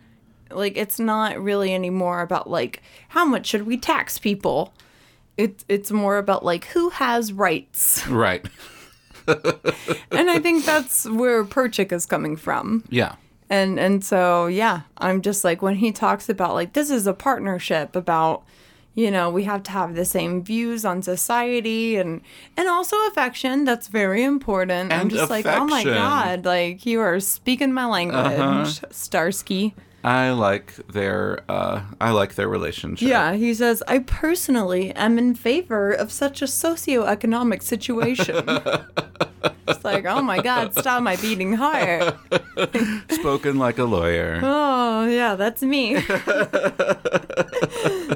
like, they agree they're getting married. Yes. And then they run into Tevye. Um, they cross paths and. And they let him know that, look, we're not seeking your permission. We just want your blessing. Right. And that's how I would play that too. Yeah, absolutely. Um, and he he doesn't agree because Perchik is leaving, but that's like the reason that they want to do it in the first place. Um, but he does have another uh, little timeout moment. Yep. He has his uh, Record scratch. Yeah, he has his. What? And now my daughter doesn't even seek permission? But he ultimately he's like. Oh, he says that God is their matchmaker. Right. He says, Did Adam and Eve have a matchmaker? Right. It appears that these two have the same one. Right. So he convinces himself that this is fine too, um, and he goes to tell Golda. Well, he he wonders, like, what am I going to say to Golda? And Perchik says, um, Tell her I'm visiting a rich uncle. Right. And at first he's like, Shut up. I can handle my own wife. And then he tells her exactly that. He gets there and he's like, uh, he's got a rich uncle. And actually, like there, as much as I don't enjoy the scenes where Tevia's like, "Oh, what do I? How do I tell my burdensome wife?" I do appreciate, or I don't appreciate, but I find it funny when he's he's trying to tell her, and then he tells her. And then he says, "You know, what? I'll just eat outside." And he immediately runs outdoors and slams. he slams the door shut. And she's like, "Excuse me." But all of this talk of love, this ridiculous obsession Obsession with, with love, love, yeah. has gotten him, has gotten him thinking. He's like, wait, Does my wife love me? right. So we get into the song. Do you, love, me? Yes. Do I what? That's like my my favorite line in the whole movie, and I I hear it in my head throughout daily life. Uh-huh. Just like ran like you know, if somebody asked me like, "Hey, would you mind doing this?" I'm like, "Do I what?" All the time, just Like constantly. a normal a normal question. yeah. Excuse what? yeah. I I love like yeah. I I love this song. I really love it. Um It, it and it ends up that with them both saying, "You know what? I guess I do." Yeah, after 25 years. Yeah. I guess it's nice to know. And then it shows them just like sitting side by side and I mean, no, they're not the most affectionate couple, but you you really believe that their love for each other is real. Yeah. They're just they're very practical. I That's also nostalgic. I also found myself being a little bit attracted to Topple in this movie. A little bit. yeah, I mean like starting out I was not, but that yeah, there's something really charming about him Yeah. by the end of it. Like I mean, he's a nice man. So, have you seen you've seen Notting Hill? not in a movie. long time, but yeah, I've seen it. There's this scene between Hugh Grant and his like travel bookstore employee and he's like because Julia Roberts' character is a celebrity Right. and I'm just a girl standing, in, front, of a boy. knife. Yeah. So, so after they meet her, the, the Hugh Grant's employee was like, "I met a celebrity once. Well, I saw him across the room. I saw Ringo Starr. Well, it might have been Ringo Starr, or it might have been uh, that guy from Fiddler on the Roof, Toppy." Tuppy. He's like, "Oh, you mean Topol?" It's like actually, it was far away, so it could have been either of them. And they're like, they don't look anything alike, so it could have been neither of them either. He's like, "Oh yeah, you're right. It's probably not a good story." Yeah. His his full name, BT Dubs, is Hyam. Uh-huh. Uh huh. Hyam Tuple. Uh, but famously, he just went. He just did the first or the single name. Yeah, not Toppy though. No, no, not Toppy. I- as far as I know, it was never Toppy. So we did we did just watch uh, me and JJ just watched Notting Hill recently and it's very good. No, it's. I mean, I love it. It's. I love all Hugh Grant and all Julia Roberts. Yes. So um, we get we jump to Kiev where um Oh yeah. So Perchik. Perchik is, being a revolutionary He's like leading a rally. He's like trying for, to for like workers' rights and like yeah, he's just trying to get workers to like join up in Kind of- the like I don't think he's a he's like full blown communist because he's- he is a devout enough. but this is- seems like more like pro Jewish man. unionization or Yeah, something. yeah, yeah. Like he he believes that revolution has to happen. Eat the rich. Yeah. And so he's up there and um the He's guards got his he's got his red flag like every Yeah, good and the revolutionary guards- in a musical does. and he's wearing that that cap and that scarf like they always do with Mm-hmm. the collar turned up like he looks like he, he looks good. it's amazing how the way he dresses looks like he could fit in in the 70s he Mm-hmm. could fit in the 1910s he could fit in today Yeah. he could fit in in 1890s france He could fit in my bed. Sorry. listen starsky is a handsome man he's a handsome guy Wait, was he in Starsky and Hutch? no he was starsky really. Yes, Oh, I okay. said that earlier. I'm sorry. I, I- I didn't. I didn't. I missed that. Like now I have to Google it just to make sure. because you're freaking me out that like you didn't acknowledge. No, I heard you say it earlier, and then I was like, "What? Yeah, no, I mean he yeah, yeah, yeah. He's Starsky. Nice." Yeah. So he's doing his his revolutionary thing, and then the Russian uh, guards show up and break it up. And this, I think, is when. Oh, he, they don't break it up. They start a riot. right. Well, and yeah, they with, s- arrest- with swords. Yeah. Horses and swords. And everyone else is unarmed and on foot. Yeah. And they arrest Perchik Mm-hmm. and they send him off to Siberia. right. And so in the next scene, we see Zeidel. She runs into Yenta, and Yenta, little busybody Has that a she letter. is, for Hodel. She's well, yeah. it's like- She's like, I, there's a letter for you at the post office. It's No, like- for Hodel, not Yeah. even for Zeidel. oh, right, right, right. And she's like, I, and she's and so Zyda's like, oh, great, I'll go pick it up. And she's like, well, I have it. I have it right here. She's like, um, it's opened. yeah, I opened it too. I Or think she- she just says like, yes, it is. Oh, she's like, oh, is it? And um, we don't even really get an explanation. There's not a prolonged scene about the letter. The next scene, we just see that Huddle is. it's just assumed that he has sent for her. Sh- She said, Right. When they got engaged, it was like he's going to send for me at some point. and then we see Huddle and um, Tevya at the train stop. Yes. And we learn that um, he's been arrested and, or uh, it's like arrested and or exiled to Siberia. A little Like- bit of yeah. He's in a settlement. She seems Siberia. convinced that if she goes, she'll be able to marry him. Right.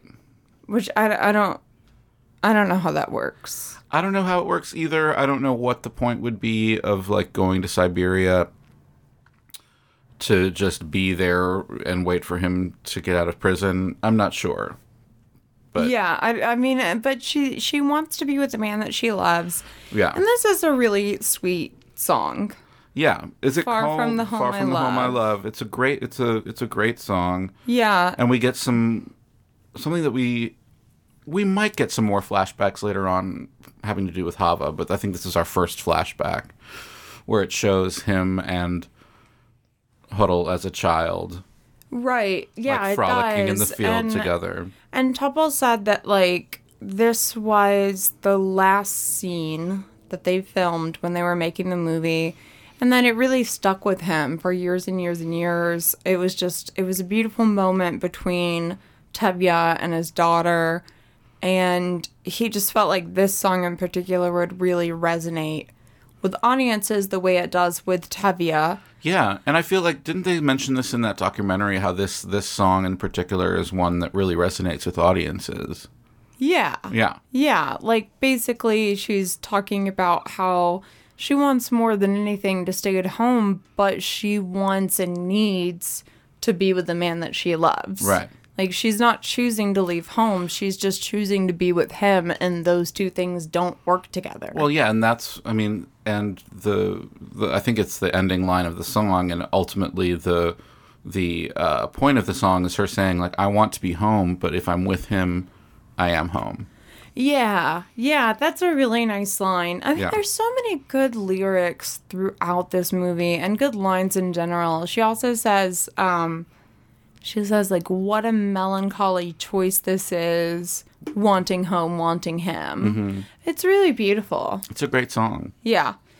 And so after the song, she's She boards the train. Well, she says, he was like, I, Is there even a rabbi there that will marry you? I don't know anything about Siberia. And she says, I promise I'll get married under a canopy, which means that she's going to follow Right. tradition when they get married eventually. right, exactly. And he says, um, yeah, I'm sure there is at least one or two rabbis arrested as well. Mm-hmm. Yeah, so that'll be possible. And so then we cut to um, at the temple. This Everyone's is when... admiring something. you think it might be a baby. Or, No, no, no. This is uh. Well, yeah, we're we're yeah, we more or less get there. But this Yeah. is when we get to the temple, and this is when the rabbi is talking about how like. Oh, she burned his food, and Oh, yeah. therefore God said he could divorce her. and that's when Avram runs in, and then somebody else runs in with news. Uh, first, we get Avram with more quote unquote bad news, just like letting the audience know, like, the pogrom is still happening. Yeah, nearby towns are still. Yeah Yeah. they don't get into it, but they're letting us know about that. And then somebody else runs in and says, Yes, that Zeidel and Modal have a new delivery. Right. A new arrival. a new arrival, rather. And they're like, Oh, we got to get over there. And Everyone's admiring it. It's so beautiful. it's so cute. And it turns out, of course, it is the sewing machine, not the baby. He's like, I'm going to However- finally have machine made clothes. However, we do um, go into the next room over and find out that they have They do had, have In a baby. fact, Yeah. a baby, a little boy who's very adorable and never cries, Mm-hmm. according to Zeidel. Um, it's very sweet. And um, I think then we cut to the scene with Hava and Fiedka, and it's obviously that they are in a serious relationship now, um, and they want to go to talk to Tevya. yeah, pr- pretty much that is what happens. Um, they. Uh, Fierka wants to approach Tevya himself. And then he, Hava and of course he chickens out. Well, Hava tells him don't do it. Okay. Hava is adamant that Fiat could not say anything to Tevya because she knows that would ruin it, but she promises that she'll do it herself. Mm-hmm. And so Fiatka just makes like awkward small talk Yeah. about the weather. And then um, after he's gone, Oh yeah, Hava- this. Oh right, Tevya tells tells her to stay away from him. Yeah, he Yeah. says you need to remember who he is, like who he is and who you are. Right. And he uh, Oh, this is a famous line. Yeah, he gives the line about A bird may love a fish, yes, but where would they build a home together? exactly. So then she comes clean. More or less, Yeah. yeah. yeah. she I mean, she doesn't outright say love we're in love when we're getting married. No, but she- she, does say you need to accept us. Right. She starts talking in terms of us. And he says, "Us." Yeah. Yeah. Or we, We, yeah. or something. Yeah. yeah. And he says that she's forbidden to see him. and asks, Do you understand? And she says, Yeah, I understand. But in Uh-huh. a way that suggests, like, yeah, I understand what I have to do now, not in a way. Also, I understand what you mean. Yeah. Which means I understand what I have to do. Yeah, she's not saying, like, yes, I will comply. Right. So Tevye's in a bad mood, and then uh, Golda is trying to get him to come home or something. He's like, "I want to see the sewing machine." Yeah, that a seems funny actually thing. pr- really funny. and, like, he literally pops his head inside the door for one second, says, Okay, we can go home now. That's pretty funny. so then we get to this scene where I didn't It's realize what like was the happening. next morning. Yeah, I didn't realize what was happening at first, but Golda has gone to the the uh, Orthodox Christian church, right? Yeah, because she suspects that she's run off with Fiatka. Because because So- Hava, she hasn't seen Hava that day. yeah, She thinks that she's gone, so she goes there and finds out that uh, they've been married. So she has to tell uh, Tevye that. yeah, she runs into Tavia on her way home, and she lets him know that Hava has married Fiatka, and uh, Tavia is pretty adamant. All right, well, she married outside the faith. She's dead to She's us. dead. Um, he says to go home because they have other children to take care for to take care of. Yeah, he does his um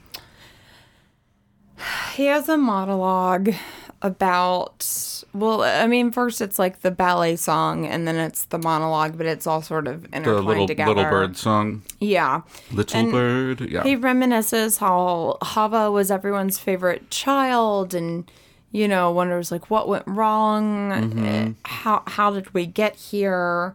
Um and then Hava actually shows up yeah. and she's des- I mean, she's literally begging, "Would you please just talk to Yeah, me?" he's and just he, ignoring her. Yeah, he just turns his back on her. And this is when he does another timeout. yeah, and another he's doing, monologue. and he's doing that same thing. He's like, on one hand, you know, there's this. On the other hand, I love my daughter, and he keeps going until finally he's like, on one hand, there's this, and then on the other hand, wait, there is no other hand. And yeah, he's like he's just 'cause he finally says, putting his like, foot down. If he bends his back too far, he will break. Yeah. he ultimately chooses faith and tradition over his daughter in this in this instance. In this instance, yes, yeah.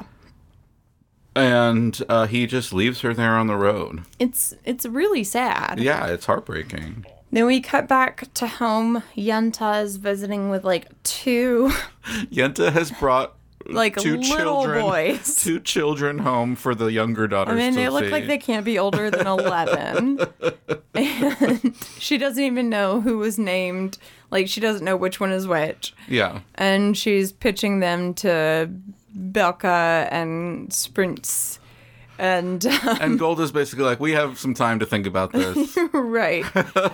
and then uh, Muddle shows up like really frantic. There- Where's 'cause there's- Tevya? There have been rumors. Yeah. again Where's about- Tevya? yeah. All of the men are outside because Yeah. they know that Tevya gets along with the constable. Yeah. So they want to know uh, does Tevya know about the rumors? Just as Tevya shows up, the constable arrives Yes. and basically confirms all the rumors. They're being evicted. yeah. They have to sell their three houses. Days. Who are they going to sell their houses to? In three days. I mean, and they, and obviously that's not a concern. Right. And that's the point. Right. And so they have Um, to pack up as many belongings as they can. Yeah, I mean they they more or less concede that they don't I mean they they propose fighting back, but at the end of the day, how are they going to do that? Right. They don't have the forces or the weapons to match Yeah. the constable and mean, his the only way that- government backed The only way that Tevye can make a stand is just to say, like, well, for now, you're on my land, so go away. yeah GTFO Right. and then we get into So the rabbi um, tells them to start packing. Yeah. And they sing Anatevka. Mm-hmm. Which it's is really sad really sad. Although there is like one funny line. I think Modal sings it about how like people who pass through Anatepka don't even know they've been here. Yes. It's kind of funny.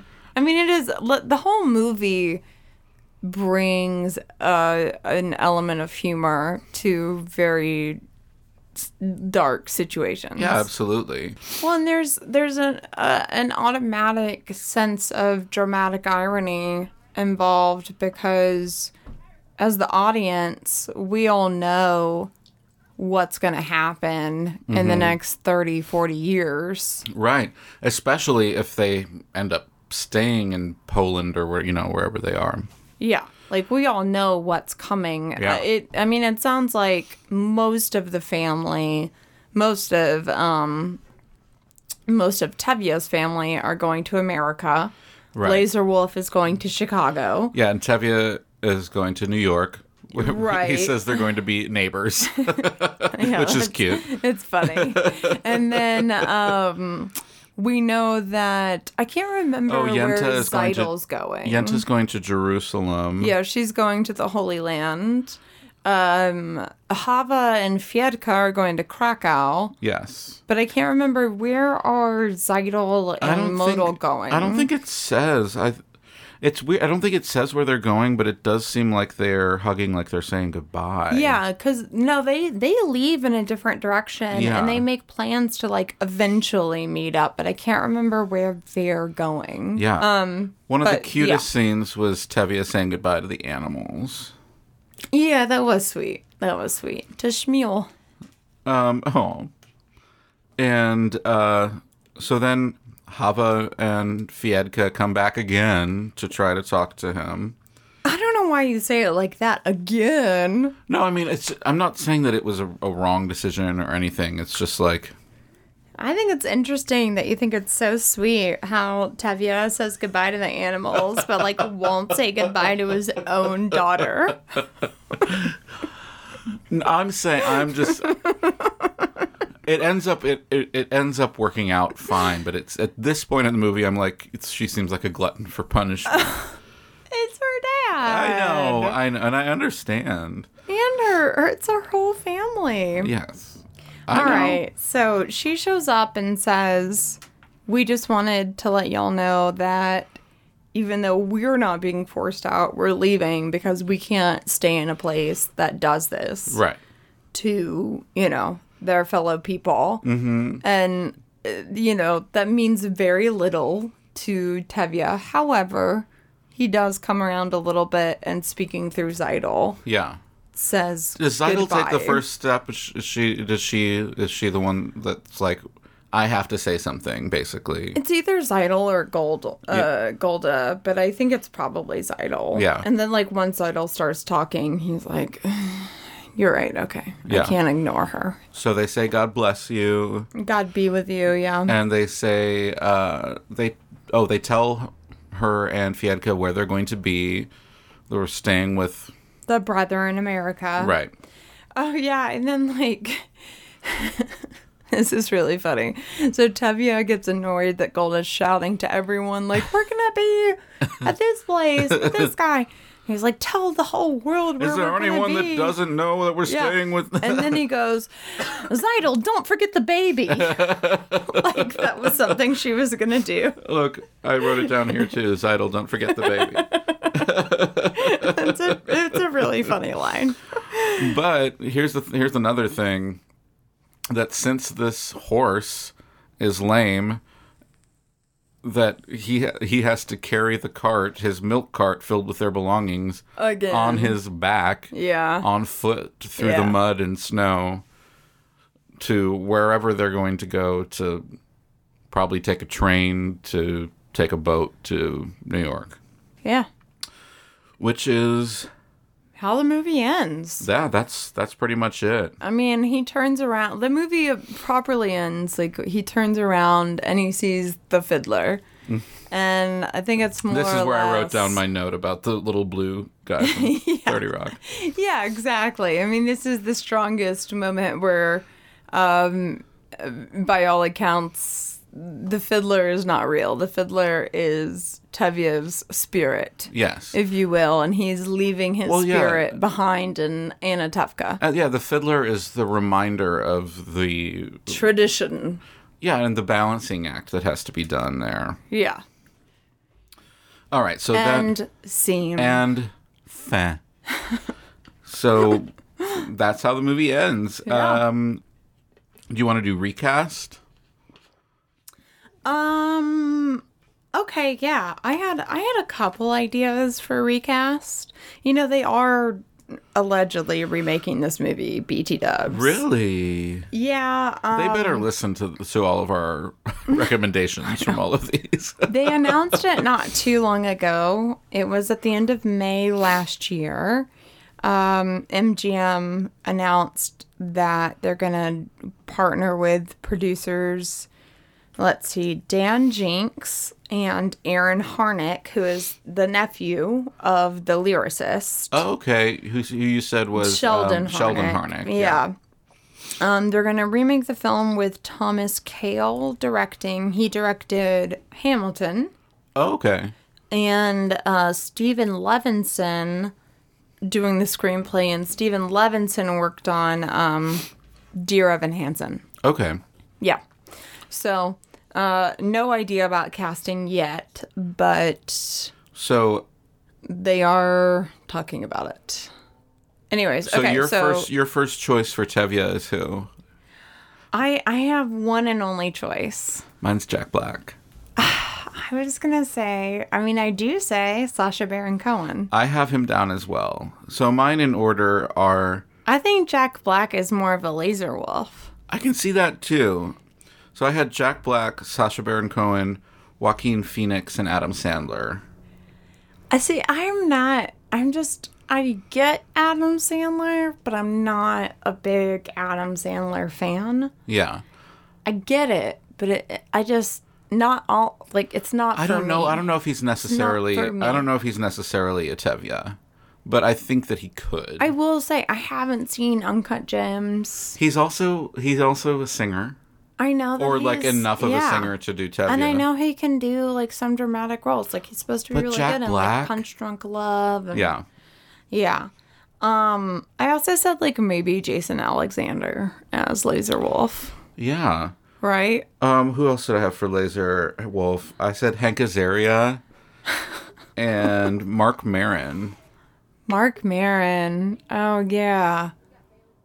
Huh. Can So- Mark Marin? Well, y- as you pointed out earlier, it's not like these are super duper hard songs. Like Yeah. you don't really need. Like, I mean, Laser quote-unquote Wolf doesn't really have singers. much to sing either. Just the one song. Just um, To life. Yeah. L'chaim. Lahayim. Um. What do you do you have any thoughts for Golda? Yes. Okay.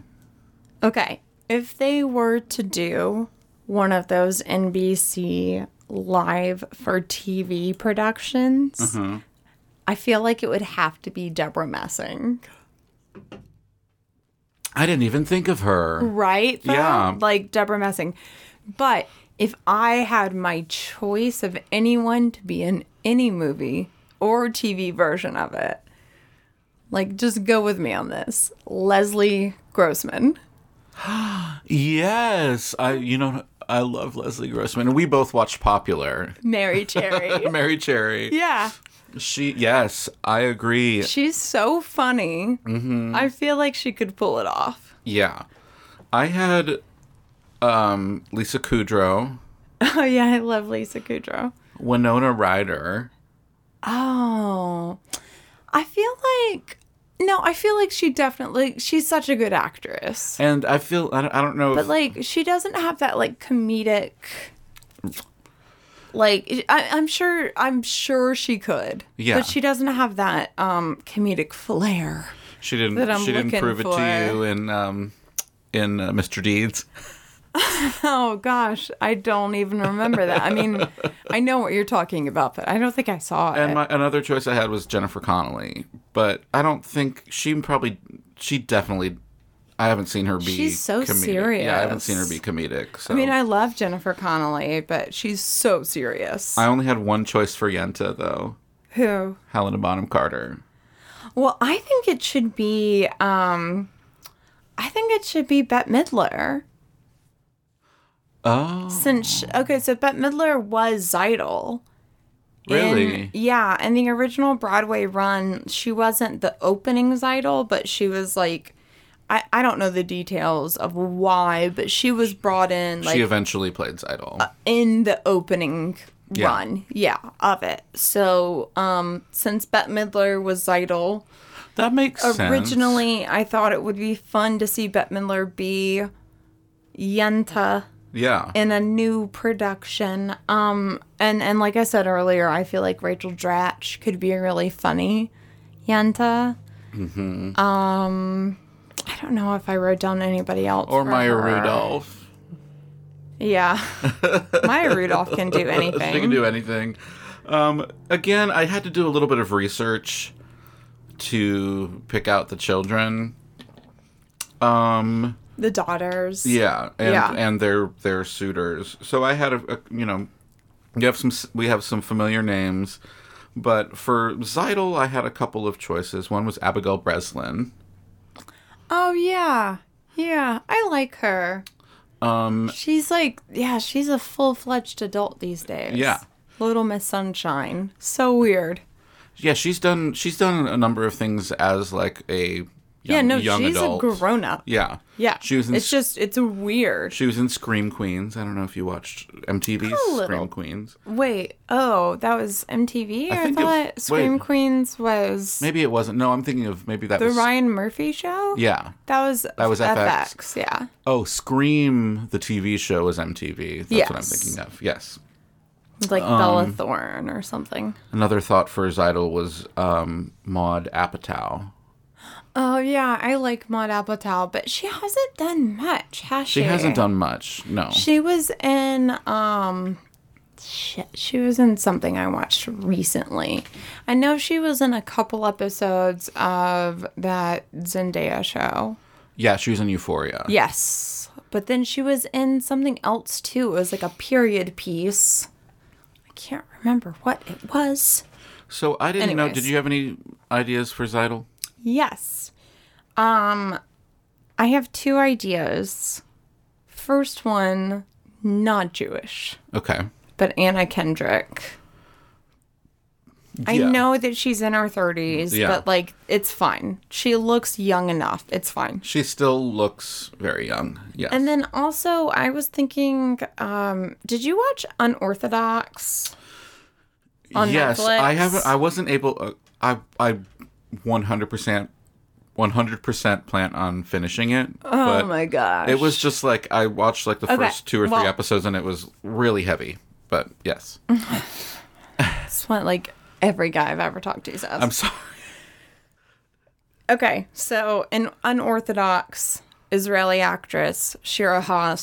plays. Is she the main character? Yes. She's such a good fucking actress. And if you were to see the end of it, you would know that she's an amazing singer. Oh, okay. So I would like to see Shira Haas. If we were to redo Fiddler Yeah. on the Roof, I feel like she has to be in it.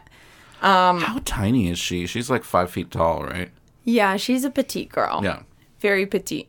Um, she's, she, yeah, she's really, really cute in that, um, in that series. Um, for other sisters, Uh huh. I say for Hodel, Haley Steinfeld. Me too. We did I it. said I said Haley Steinfeld or Billy Lord. I I almost said Billy Lord. Yeah. I like Billy Lord. And then for Hava, I was thinking um Beanie Feldstein. I I saw her name. I didn't put her down. I put down Joey King.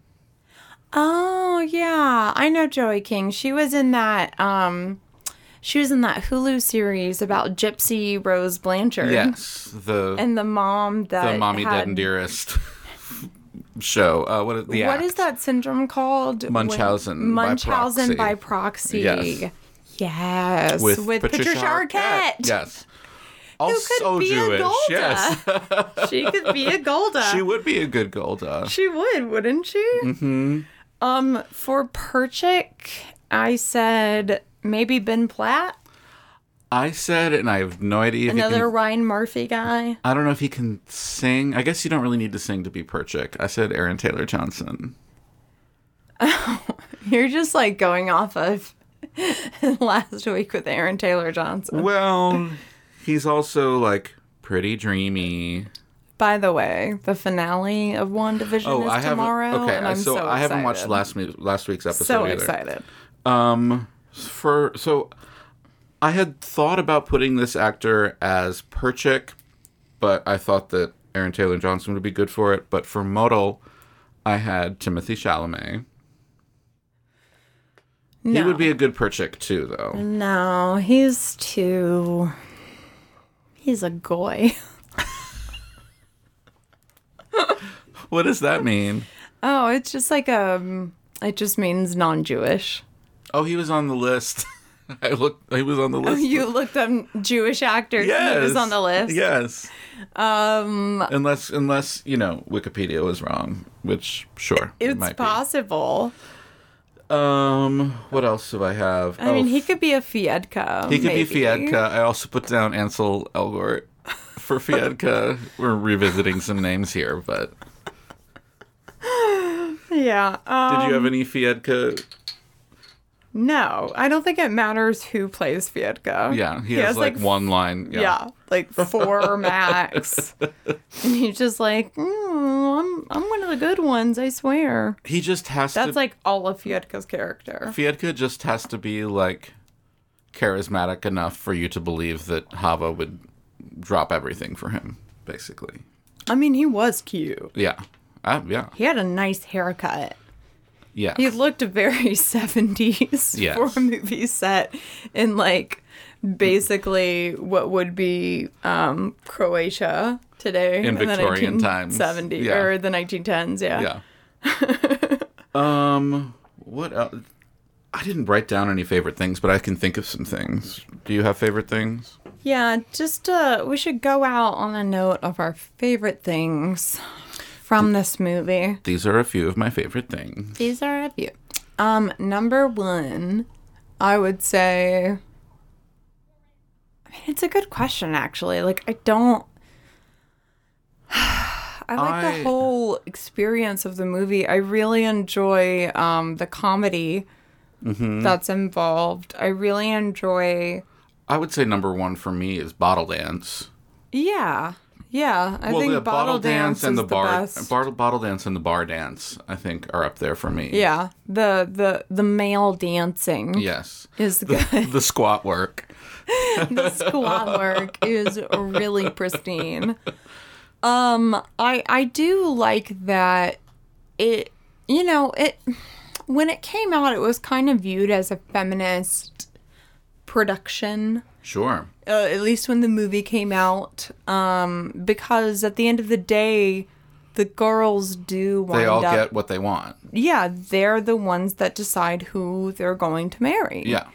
And um, I I do appreciate that aspect of it. I mean, at this point, it's not a revolutionary idea, but but I mean, it is. Yeah. Yeah, it's great. Um, I enjoy the music so much. I think my favorite song is it's either "Do I Love You" or "Sunrise Sunset," which has been covered by a ton of artists. Mm-hmm. yeah. like even What is and that's like that's all so of funny. the songs have been covered so much. Like even the Temptations covered "If I Were a Rich Man."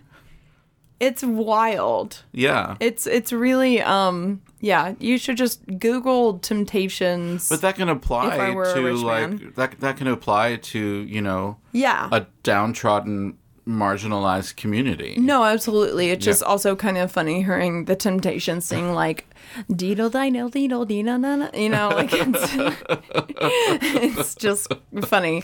You know, Um, you know, marginalized people like Gwen Stefani. Exactly. exactly. um yeah. Um um I love Golda. I feel like she does Yeah, I do That character too. that character is such a it's something I love, which is like this sort of like cold exterior with like a melting heart. You And know? the only reason she has a cold exterior, I think, is because of, quite frankly, uh, you know, it was still the 60s, like sexist writing. Sure, but also they're living in a life and death situation. She can't afford to like not be Yeah, I Strict mean, I'm about just saying things, it's or- like she's yelling at her husband, but also we see her husband like constantly lying to her right. and like refusing to talk to her, like refusing to answer very It's, typical it's not like- questions. Like, tell me what happened last night. Shut up. I'm oh, yeah. hungover. Painting her like a nagging wife is Yeah, they paint her like all she does is nag, nag, nag, and she just wants to know like what is going on with our lives. But what it reminds me of to go back to Anne of Green Gables is Marilla as far as having like the steely exterior with like a very um, empathetic heart, Yeah, you know. no, Golda is extremely loving. Yeah. I I think she gets painted in a bad way Mm-hmm. for sure. I really do. I think that she has to be very tough, and she has to put her foot down sometimes because, I mean, yeah, when it's just tradition that your husband gets to decide everything. I mean, yeah, she has to put up a fight if she wants to be involved. Right. Or even know what's going on. yeah. And to Tevya, it's just a lot easier if he can just block her out and make decisions on his own, which is more or less what he does. Right. And um, Even though he acts scared to tell her, even though he's the one who decides but it's everything. it's always like a bit, you know. yeah. I mean, don't get me wrong. I, I, I think I stressed earlier, I really like Tevya. I do. But the way their marriage is portrayed, but for the song, um, Do I Love You? I think it's just, I think they beat up on Golda way too much. For sure. Yeah. So for your final answer on uh fuck Mary Kill for the suitors for um Muddle, Perchik, and Fiedka. Okay. Um, I would definitely marry. Hold on, Perchik's in jail. okay, He's not always going to be in jail, but yeah. Oh, this is hard. I, I'm killing Fiedka. I mean, Okay. he he cute, but get out of here. All all he offers is books. I mean Modal might be all Fiedka offers is books. and Modal might be poor, but he does have a job. Yeah, and he's he's hands like he's cute. He's And he's handsome and dedicated. he's loving. Yes. Yeah. See, I might, I might be. I, I know my my answer earlier was I think different. I'm going. Ooh, it depends on if Perchik gets out of jail or not. if Perchik gets out of jail, then I'm marrying him. But if he doesn't, then I'm marrying Modal. I feel like I, I, I- I feel like I would marry at this point. Damn I it. feel like Modal also wouldn't just sleep with, like, he wouldn't do it. He wouldn't sleep with me. Not unless we were married. That's not how the game works. I know, but I'm just like I'm just saying. Like if we're talking about these men, like Modal wouldn't be down. Right. He's not DTF. Right. You know who is? Perchik. But he still wanted to get married yeah, I might get. for socioeconomic reasons. I have, you know, I have different reasonings for for either situation, but like I said before, Mary Perchik, fuck Fiedka, Ugh. get rid of Modal. But I also Why are you getting rid of Modal though?